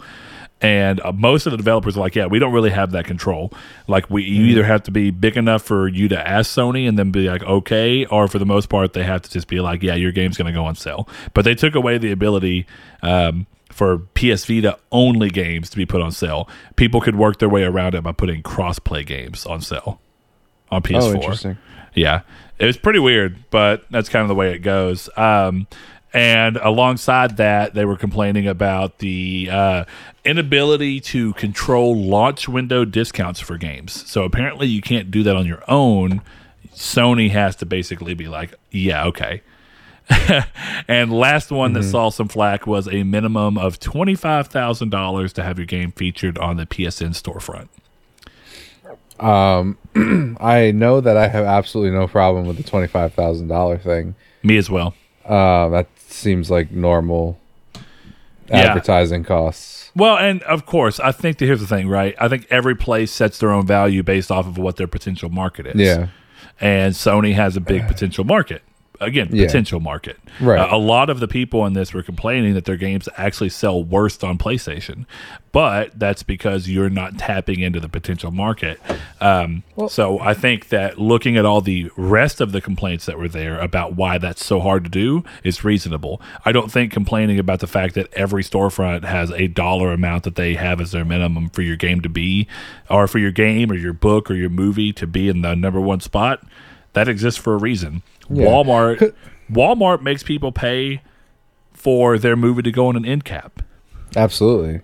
So it's not crazy to think that Sony would be like, okay, yeah, twenty five thousand dollars. We'll put you smack dab in the center of the homepage on the P- on the PS Store on PlayStation Five. We'll even put you on the Discover page where people see you without even having to open the store. You know, there's a lot of ways for Sony to be like, we're making this twenty five thousand dollars worth it. Mm-hmm. On what we're doing because your potential audience is just so big. You know, if Walmart was like, "Hey, you're going to pay us thirty thousand dollars for your uh, Blu-ray to be on the end cap," yeah, That's a steal. yes, it is. Your potential Um, market is crazy there. You know. so yeah, I have a lot of weird feelings about this this thing. Well, let 'em I've out.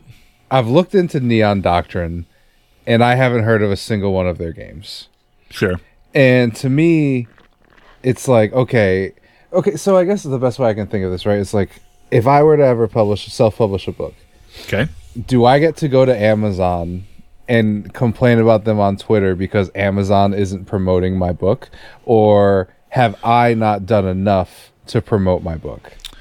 Right? Yeah, yeah, no, and I agree, and that's why I think the way you have to start looking at this is looking at their complaints outside of the promotion, because Well, I don't think it's that, fair to complain that Sony, a, a private entity that has nothing to do with your game other than the fact that your their platform is what you're releasing it on, has any duty to promote it. I don't think that that's fair to put on them. Now, I think if they make it hard for you to promote the game yourself.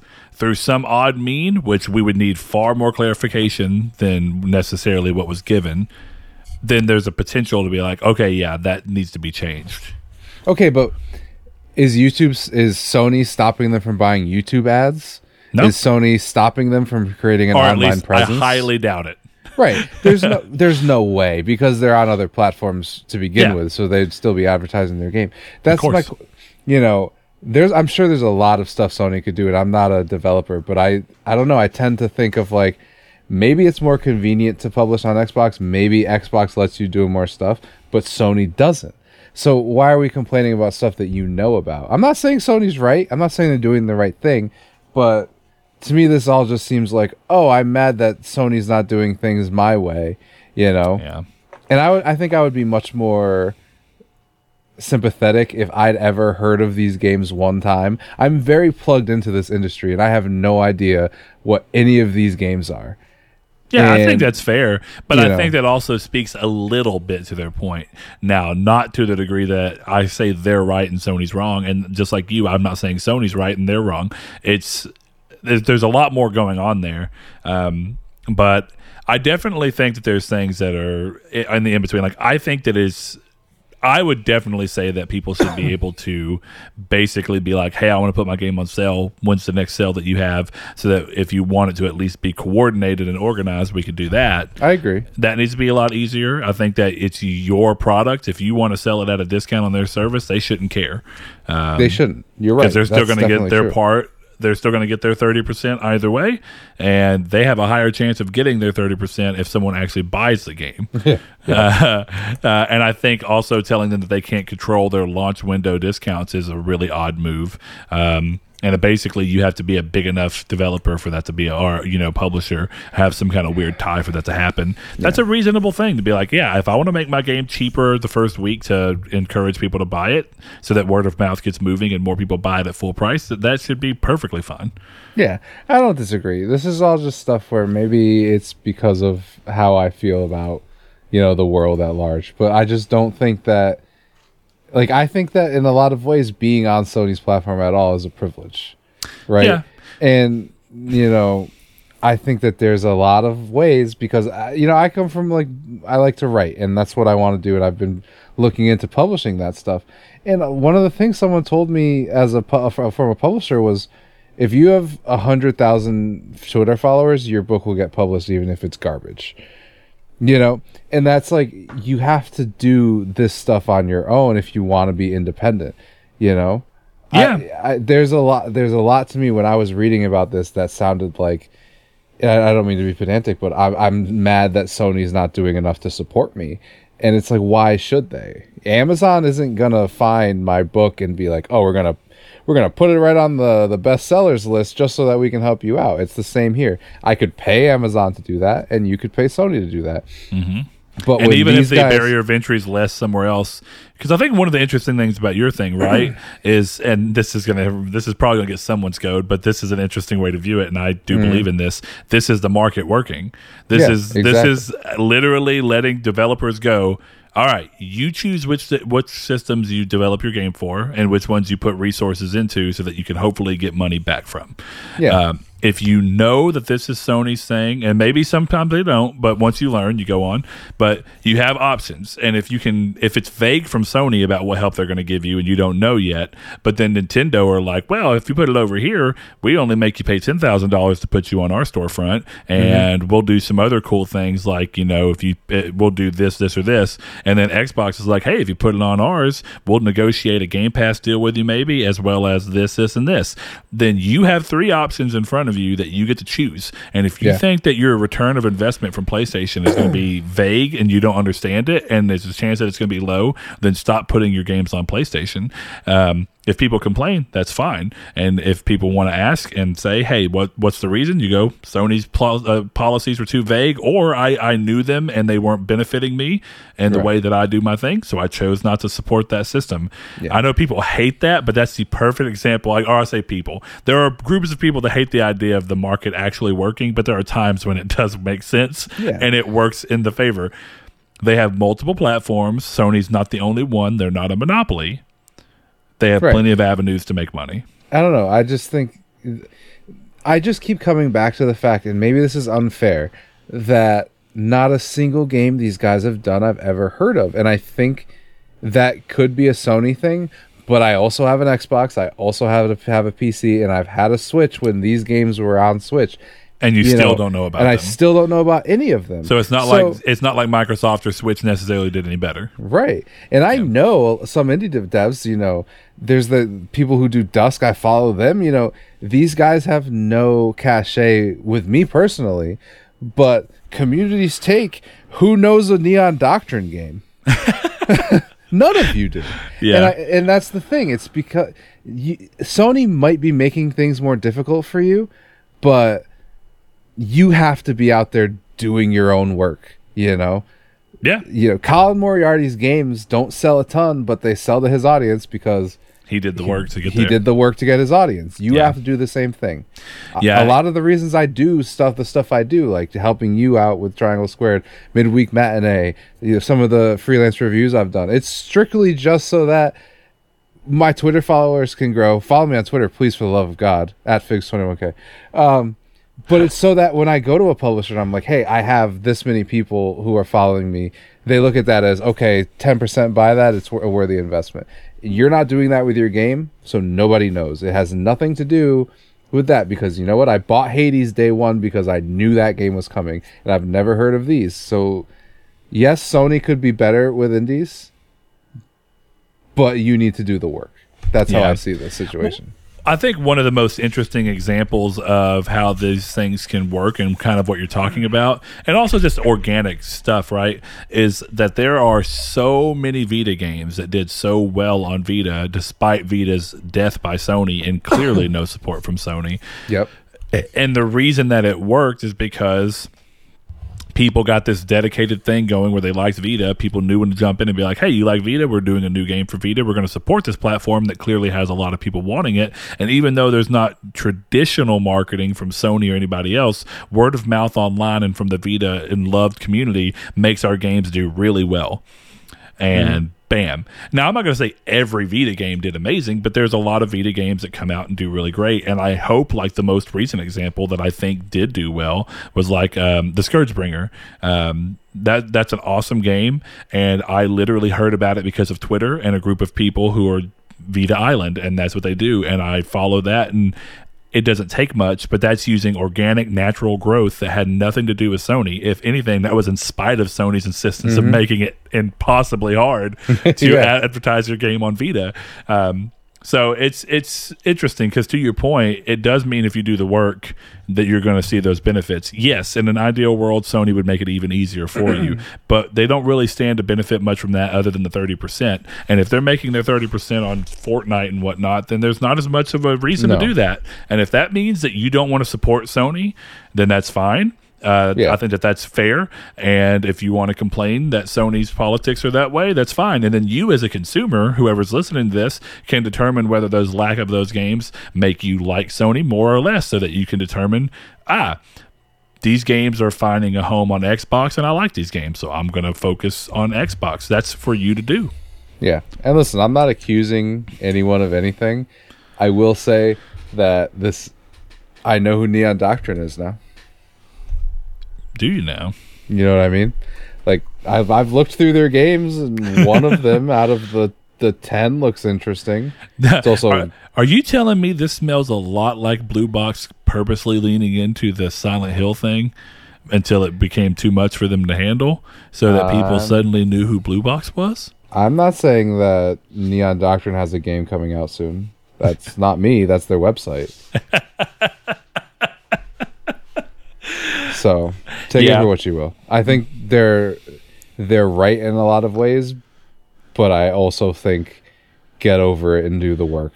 You know, your your funny thing is that there was a comedian in the UK, I think, uh, who was on a talk show recently, Yeah. and they he was talking about uh, plastics, single use plastics, and there being you know how people should try and move away from them and all these things, and um, the host put a picture of him drinking from a single use plastic bottle, and he stormed off of the show.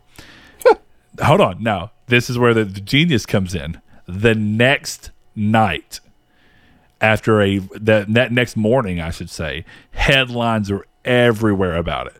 And the next Yeah. night, he came back on the show and said it was really hard to do, but me and the host had to plan this without any of the producers knowing, so it felt real.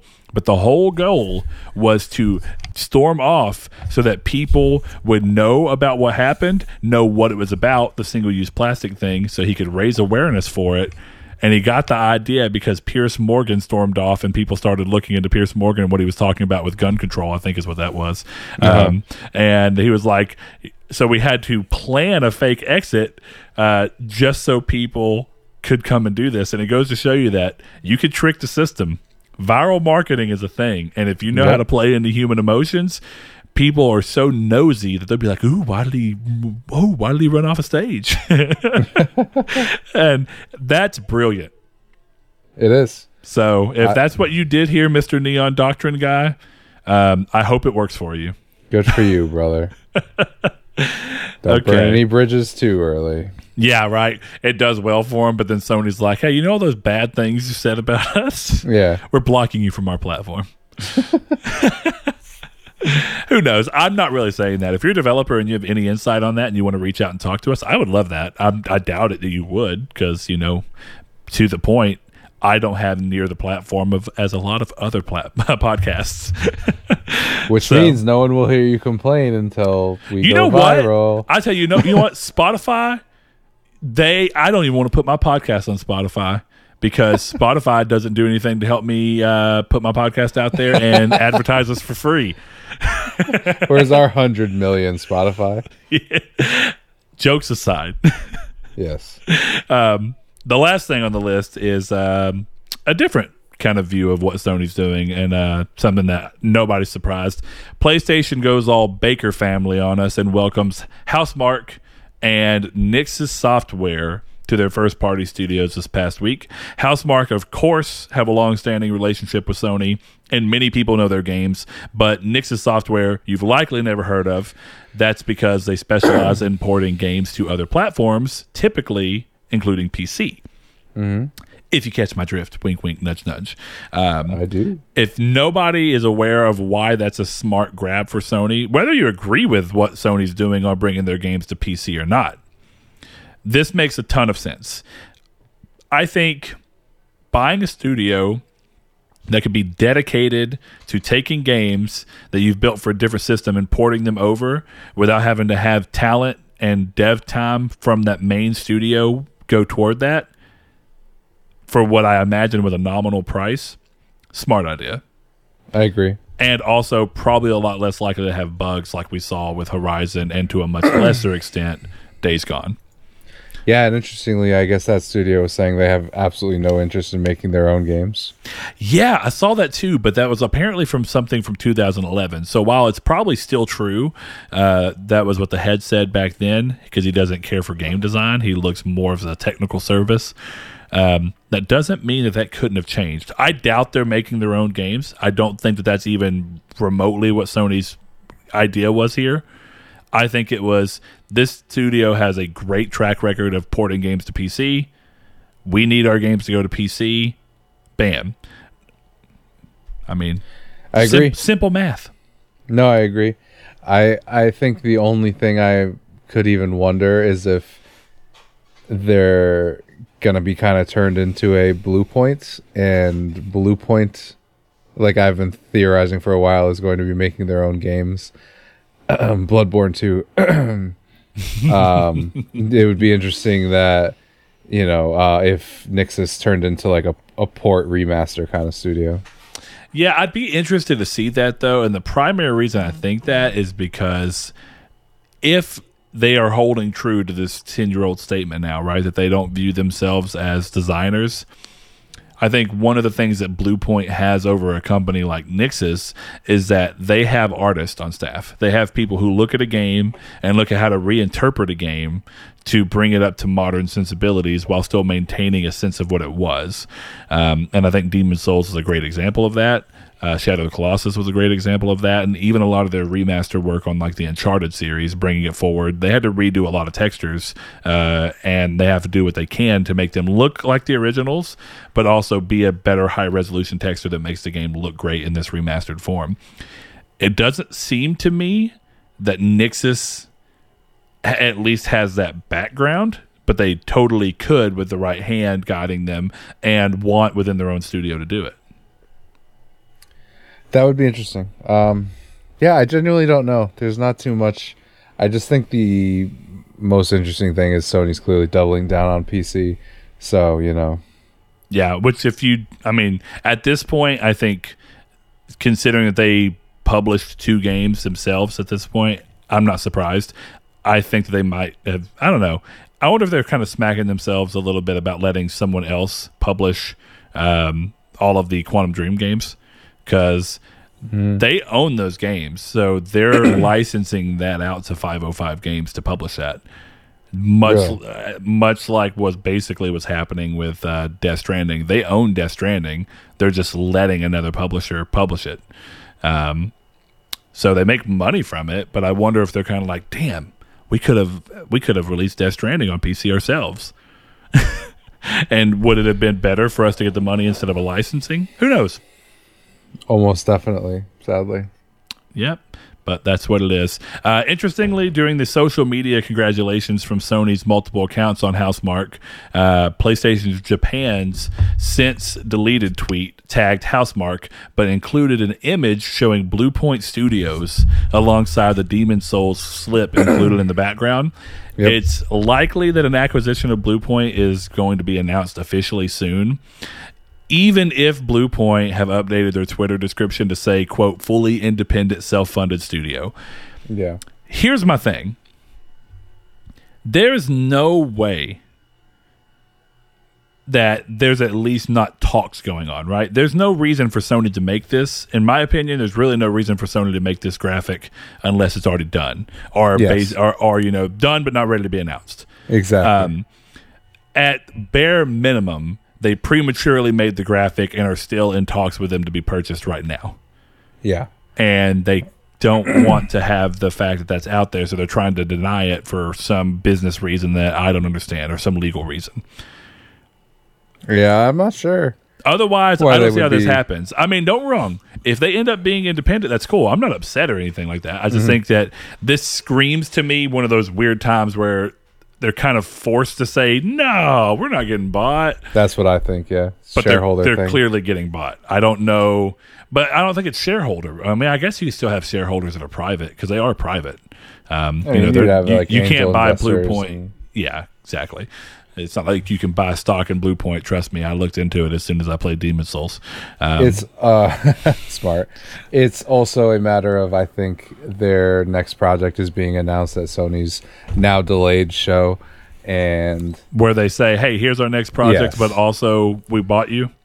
yeah, I think it'll. I think honestly, it'll just come up, um, like a Sony first party. I don't remember if they do a different thing for first parties, but it'll come up as like a Sony exclusive, Sony first party publishing or whatever it is, Blue, a Blue Point game, Metal Gear Solid One. I mean, we'll That's- we'll that's definitely what I would see imagine. in time. and then they'll come and then Jim Ryan will walk out with the head of Blue Point and they'll be like, "Oh, we're really happy with him and our family, blah blah blah blah. We've given them this great opportunity." and This is where you them you messed up already, though. It's not Yeah. Jim Ryan that walks out. It's Hermen Hulst. It's Or it Dominic Kojima? Toretto. Dude, if they got Vin Diesel to come out and welcome him to the PlayStation Just family, for that the would be that would be the funniest shit of all uh, stuff of all time. Uh, you let it out, and then like, no, nah, never mind. I'll just go Crap. back. Yeah, no, but dude, I, if if Sony did that for the meme, I would have a new level of respect.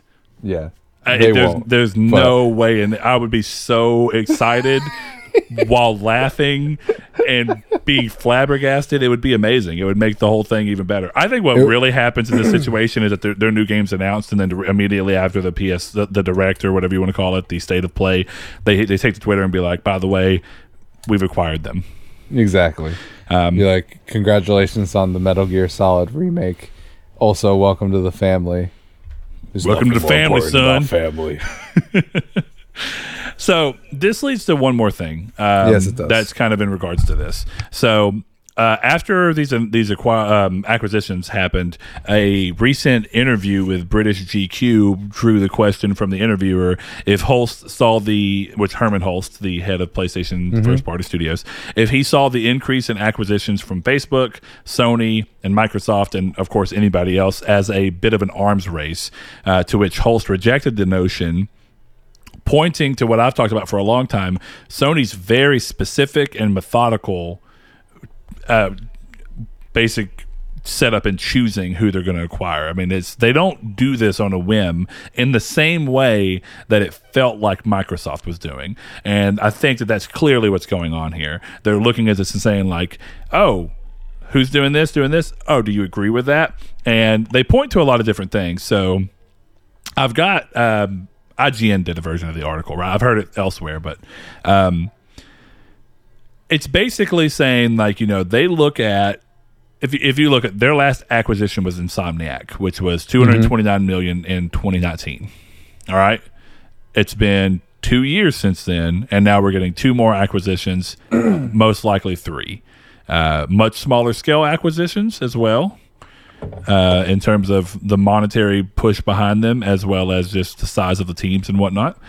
But every I cannot think in my history, and I think Nixxes might be the most random one, though it has been revealed that Nixxes software assisted um, the team on Killzone Shadowfall with development. Um, yes. so they have a history working with Sony, uh, even though the majority of their history is working with Crystal Dynamics and Square Enix and um, all that stuff, Eidos, Crystal Dynamics, whatnot. But I think that you can look and see a clear line that when Sony acquires somebody, they have a long history with them. Now they do close down people in a somewhat, I to say random manner, but there's times where they close down people in an abrupt manner. Um, but thankfully, it's been a while since that's happened in a in a overt way, like it did with the beginning of the the Vita generation and into the PS3. But I think, yeah, I don't think there's any reason that someone would look at Blue Point acquisition if that comes to be the case and says, "Oh, that's weird." Sony has no real strong out there history with Blue Point. That's not how that is. Now you can look and say, well, Microsoft had a connection with Ninja Theory from that. What was that game that they did on original Xbox? Uh, th- their name wasn't even Ninja Theory at the time. I'm not sure. Uh, they did a, an Xbox exclusive with um, Xbox way, way back, and um, it was back when they were called like Just Add Monsters. Let me look it up real quick, just because I think it's interesting. Um, so Just Add Monsters is right here. Kung Fu Chaos is what it was called. Uh, so they have it. that little thing, but then after that, uh, whenever they changed their name to Ninja Theory, they did Heavenly Sword, which is a PlayStation Mm-hmm. experience, which was really tumultuous apparently. Then they left and did Enslaved. They did DMC. Then they came back as like an independent studio and did Hellblade, which was supported by Sony. And then suddenly Hellblade does really well and Microsoft buys them. It does feel weird. It doesn't Yeah. feel like you see the through line. Whereas Sony buying Insomniac when 90% of Insomniac's games have been Sony exclusives is far from surprising. Y- No, you I agree. Yeah. Which interestingly is why the X the Xbox and Bethesda merger makes a lot of sense. Yeah. I and mean, I it would be the opposite case if Sony had bought Bethesda. Absolutely. It'd have been so weird. yeah, it would have been off. I mean, I still think Microsoft buying the entirety of Bethesda is is odd. But Yeah. clearly of all the manufacturers on the console side, Bethesda and Microsoft have like the most clear want to work together and of course Microsoft is behind PC, which is a very big platform for all of Bethesda's games. Yeah. So yeah, it's not surprising at all. Uh, that one made more sense. It was just more the shock value of the sheer size of the acquisition. But Yeah, I mean, buying kinda- Bethesda is kind of crazy. yeah, but I think like other examples, right? I, I think that though you know them scooping up uh, inXile was kind of odd. Yes. I'm not going to say it was completely out of the blue because inXile makes a lot of very PC driven games like that, but it felt out of the blue, right? Yes, it did. Yeah, I don't know. It's it's it's weird. I do think, and it doesn't mean that it's wrong, right? If No. if Microsoft's answer is to throw money at developers they just like in the moment, that's fine. Um, and part of the reason I bring this up is because this is really what's going on, right? They're they're different companies with different amounts of money, different types of capital, and they have to be different about how they choose. Microsoft can be loose and fast if they want to. Sony has to play it a little safer. Um, but Hermen says, um, I'm always looking for people that have a similar set of values, similar creative ambitions, and work very well with our team that we can further invest in and help grow as creators. It's not like we're going around and just making random acquisitions, which I think is pretty fairly targeted at Microsoft. It is. Whether or not it necessarily has to be with an incredibly negative, you know, sentiment behind it. I think it's just referencing the difference in how the two go about making their decisions. Um, I agree. I think. Yeah, I don't know. I just think this might end up being one of those uh, things he's going to need to eat his words on. Because Because I, go ahead. well, I just think that he, the industry is moving towards buying. I And it's, agree. it's getting to the point where if Sony doesn't start buying some studios, Microsoft's going to do it. So they should just start. You know, I think they have interesting o- opportunity right now because there is a studio um, that they've done a lot of work with that they could purchase, which would be fascinating. Um, I don't think they will purchase them. What Do you know studio are we talking? From software. Okay, yeah. Um, but I don't see there's there's definitely a world where they could purchase them. It's not that hard. They're owned by a comp. They're owned by like an investment firm, so Sure. it's not that hard to uh, pull them out of there. It just depends on if they want to. Um, but outside of that, I can't think of any other examples. So if Sony wants to keep buying studios, they're gonna have to do that. They're gonna have Yeah. to be like, okay, this doesn't make much sense, but hey, we really liked I don't know whatever Suda fifty one game they did, so you buy his studio. I don't know, but I agree with you on the sense that as and I don't think it's as close as everyone else, or not say everyone, but as some people think. Um, I think as gaming starts to move further and further away from a local console, not necessarily entirely, but where it's not the primary way of gaming, it's going to be far more important that you have the games for people to come in because now you're going to need to drive them to your service, not to your not to your hardware. And when you do that, it's kind of like uh, what we were talking about with Game Pass last week, right? Where we're not saying that the games on Game Pass that we find to be less than stellar are an issue. It's more that if the majority of your service is that, then you kind of go, well, is it really that lucrative of a service? Or, you know, like di- when you're looking at it from the outside, do you suddenly want it? Do you see it and like, oh man, And I think that that's what everyone's going to have to do, right? If so, Sony's going to have to be like, well, this is who we have, but it's also going to be like what you talked about uh, with me, you, and Blake weeks ago, where if Microsoft wants to, to some degree, they can go up and just buy to a point where if it's not a Ubisoft or an EA uh, or an Activision, then it's going to be Microsoft exclusive because they just bought all the studios if they choose to do so, uh, and it Yeah. makes that it makes Sony's game market far different than it currently is. Um, not saying they would. I mean, these are all what ifs, but they're interesting what ifs, and I do think to some degree acquisitions are going to come, become more important. So unless Sony wants to go deep enough to want to dig in and buy Square as the response to not lose a bunch of creative force, and you know they they and they have a big history of working with Square, so I think that would be a sensible grab. Not that Sony has the money to do it. Um, and I think that, like you said, From Software would be an interesting grab as well. But, I think From Software would be the perfect grab. I just don't think they will. You know, they're not necessarily for sale, but Yeah, but like you said, I mean, anything can move. yeah. Yeah, I mean, yeah, it's if you had to put a date on it, like right, if if you think that, that at some point Sony does go, we're going to get from software. How long do you think it is in the future? Do you think, think- that that should be something they're doing right now?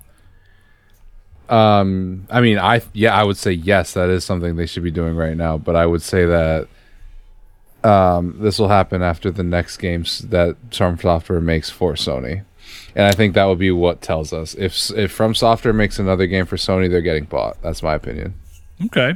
Well, the one thing I'd say about right now, right, is that you have this thing where, in your opinion, and I'm, I think I know the answer, but I'm just curious. Uh, do you think Sony buying From Software right now with all the money they just spent on these three other acquisitions would have been the smarter move? Or do you think it made more sense for Sony to get three teams for different purposes for probably less than they'd buy From Software for? No, I think the three teams is the smarter choice. Okay. Yeah. So I figured you did just from a sheer output standpoint. Yeah. Um, but was curious because that's kind of where Sony's at, right? Microsoft's thing is, well, we've got enough money regardless. Sony's as well, we have money, but we have to buy and then recoup and then buy and then recoup and kind of keep doing that, you know? Yeah, I just think the properties that From Software have are is so valuable that they're worth. I don't know. Yeah, I it wouldn't surprise me if we found out if they bought them, it was a billion dollars. That'd be crazy, but mainly because they they maintain their own IP for the most part. Yeah. like you know, Insomniac was interesting because you know buying Insomniac at two hundred and twenty nine million is a steal. That's a great deal, but Mm-hmm. They don't own that much IP because most of their IP is owned by other people. Which Insomniac. makes yeah, you know, Sony owns most of the IP that Insomniac has worked on throughout their career, and if the, and if it wasn't, it's something like Spyro, which is owned by Activision, uh, or Fuse, which is owned by EA, if I'm not mistaken. And if it's not, then that means that the two IP that Insomniac had that weren't VR titles was Fuse and Sunset Overdrive. well, Sony does own Sunset Overdrive. Well, yeah, because Oh wait, wait they bought them. So them. yes, obviously. I sorry, that was a really dumb point for me to make. but no, but that's my point. So when you look at that, money comes to a point where, yeah, at some point you have to make decisions. But one interesting thing, and then we can kind of come off of this and, and wrap the episode up, is I do think that there is a point where people are just going to start getting bought and money's going to go high enough that it's going to be hard to turn down. But mm-hmm. apparently, uh, Housemarque had multiple different offers and chose Sony. And it doesn't necessarily scream to me that it was about the money.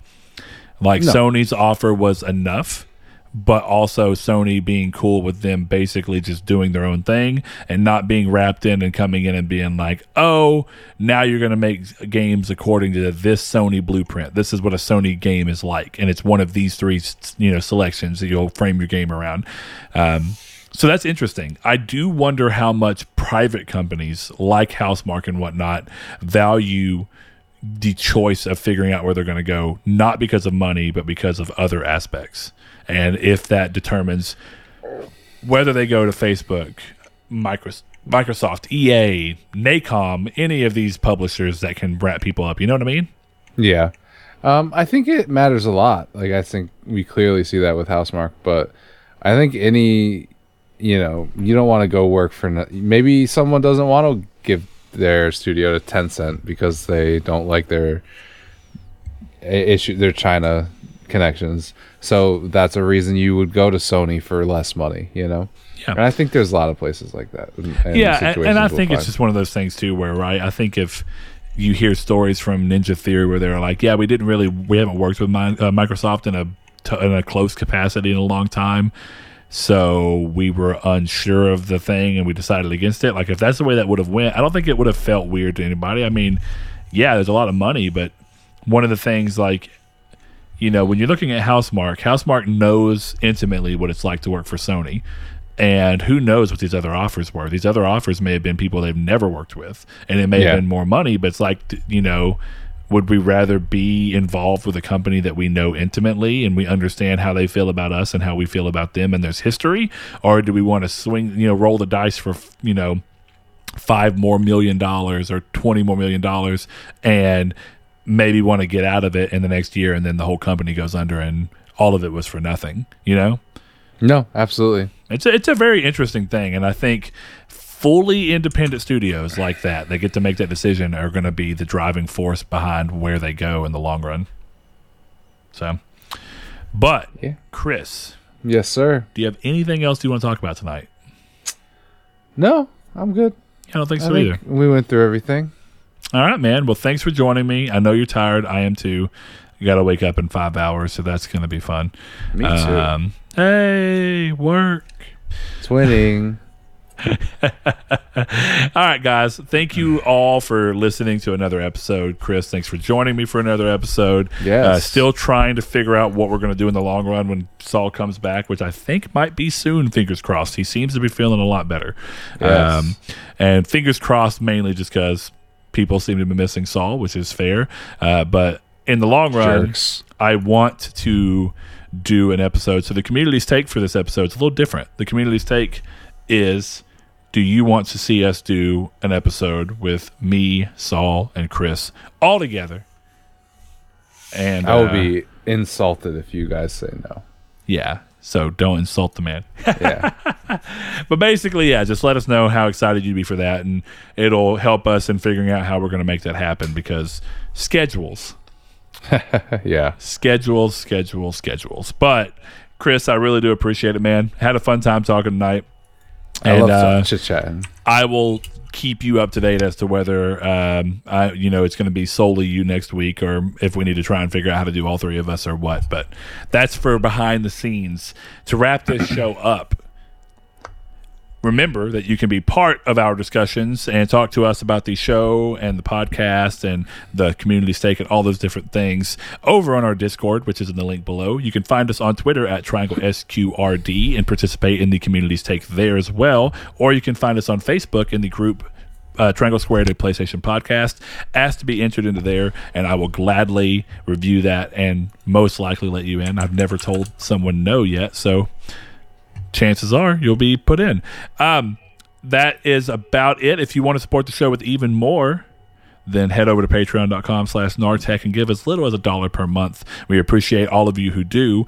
Like our patrons Kyle Grimm, Josh Jarrell, Matthew Green. My name is Dan, Luke Bartolomeo, Sean Sanderud, Funk Turkey, Danny Villalobos, Corey Hickerson, Blake Popst, Kevin Bacon Bits, Mark Schutz, Shadowist, Steven Salazar, The Stonard, Rich, Constantly Kenny, Solitary Rig, uh, Solitary Red, uh, A Wild Chris Figs, Zachary Sawyer, Landis, Rude Days 93, Josh Drago, Bailey Robertson, Brian, Donovan Williams, Derek Porter, Josh Ayers, Joshua Lago, Sean One Neo, Tyler Powers, Jehudi MD, Rob Wartpoint, Richard Schaefer, and Ham and Egger. Thank you all so much.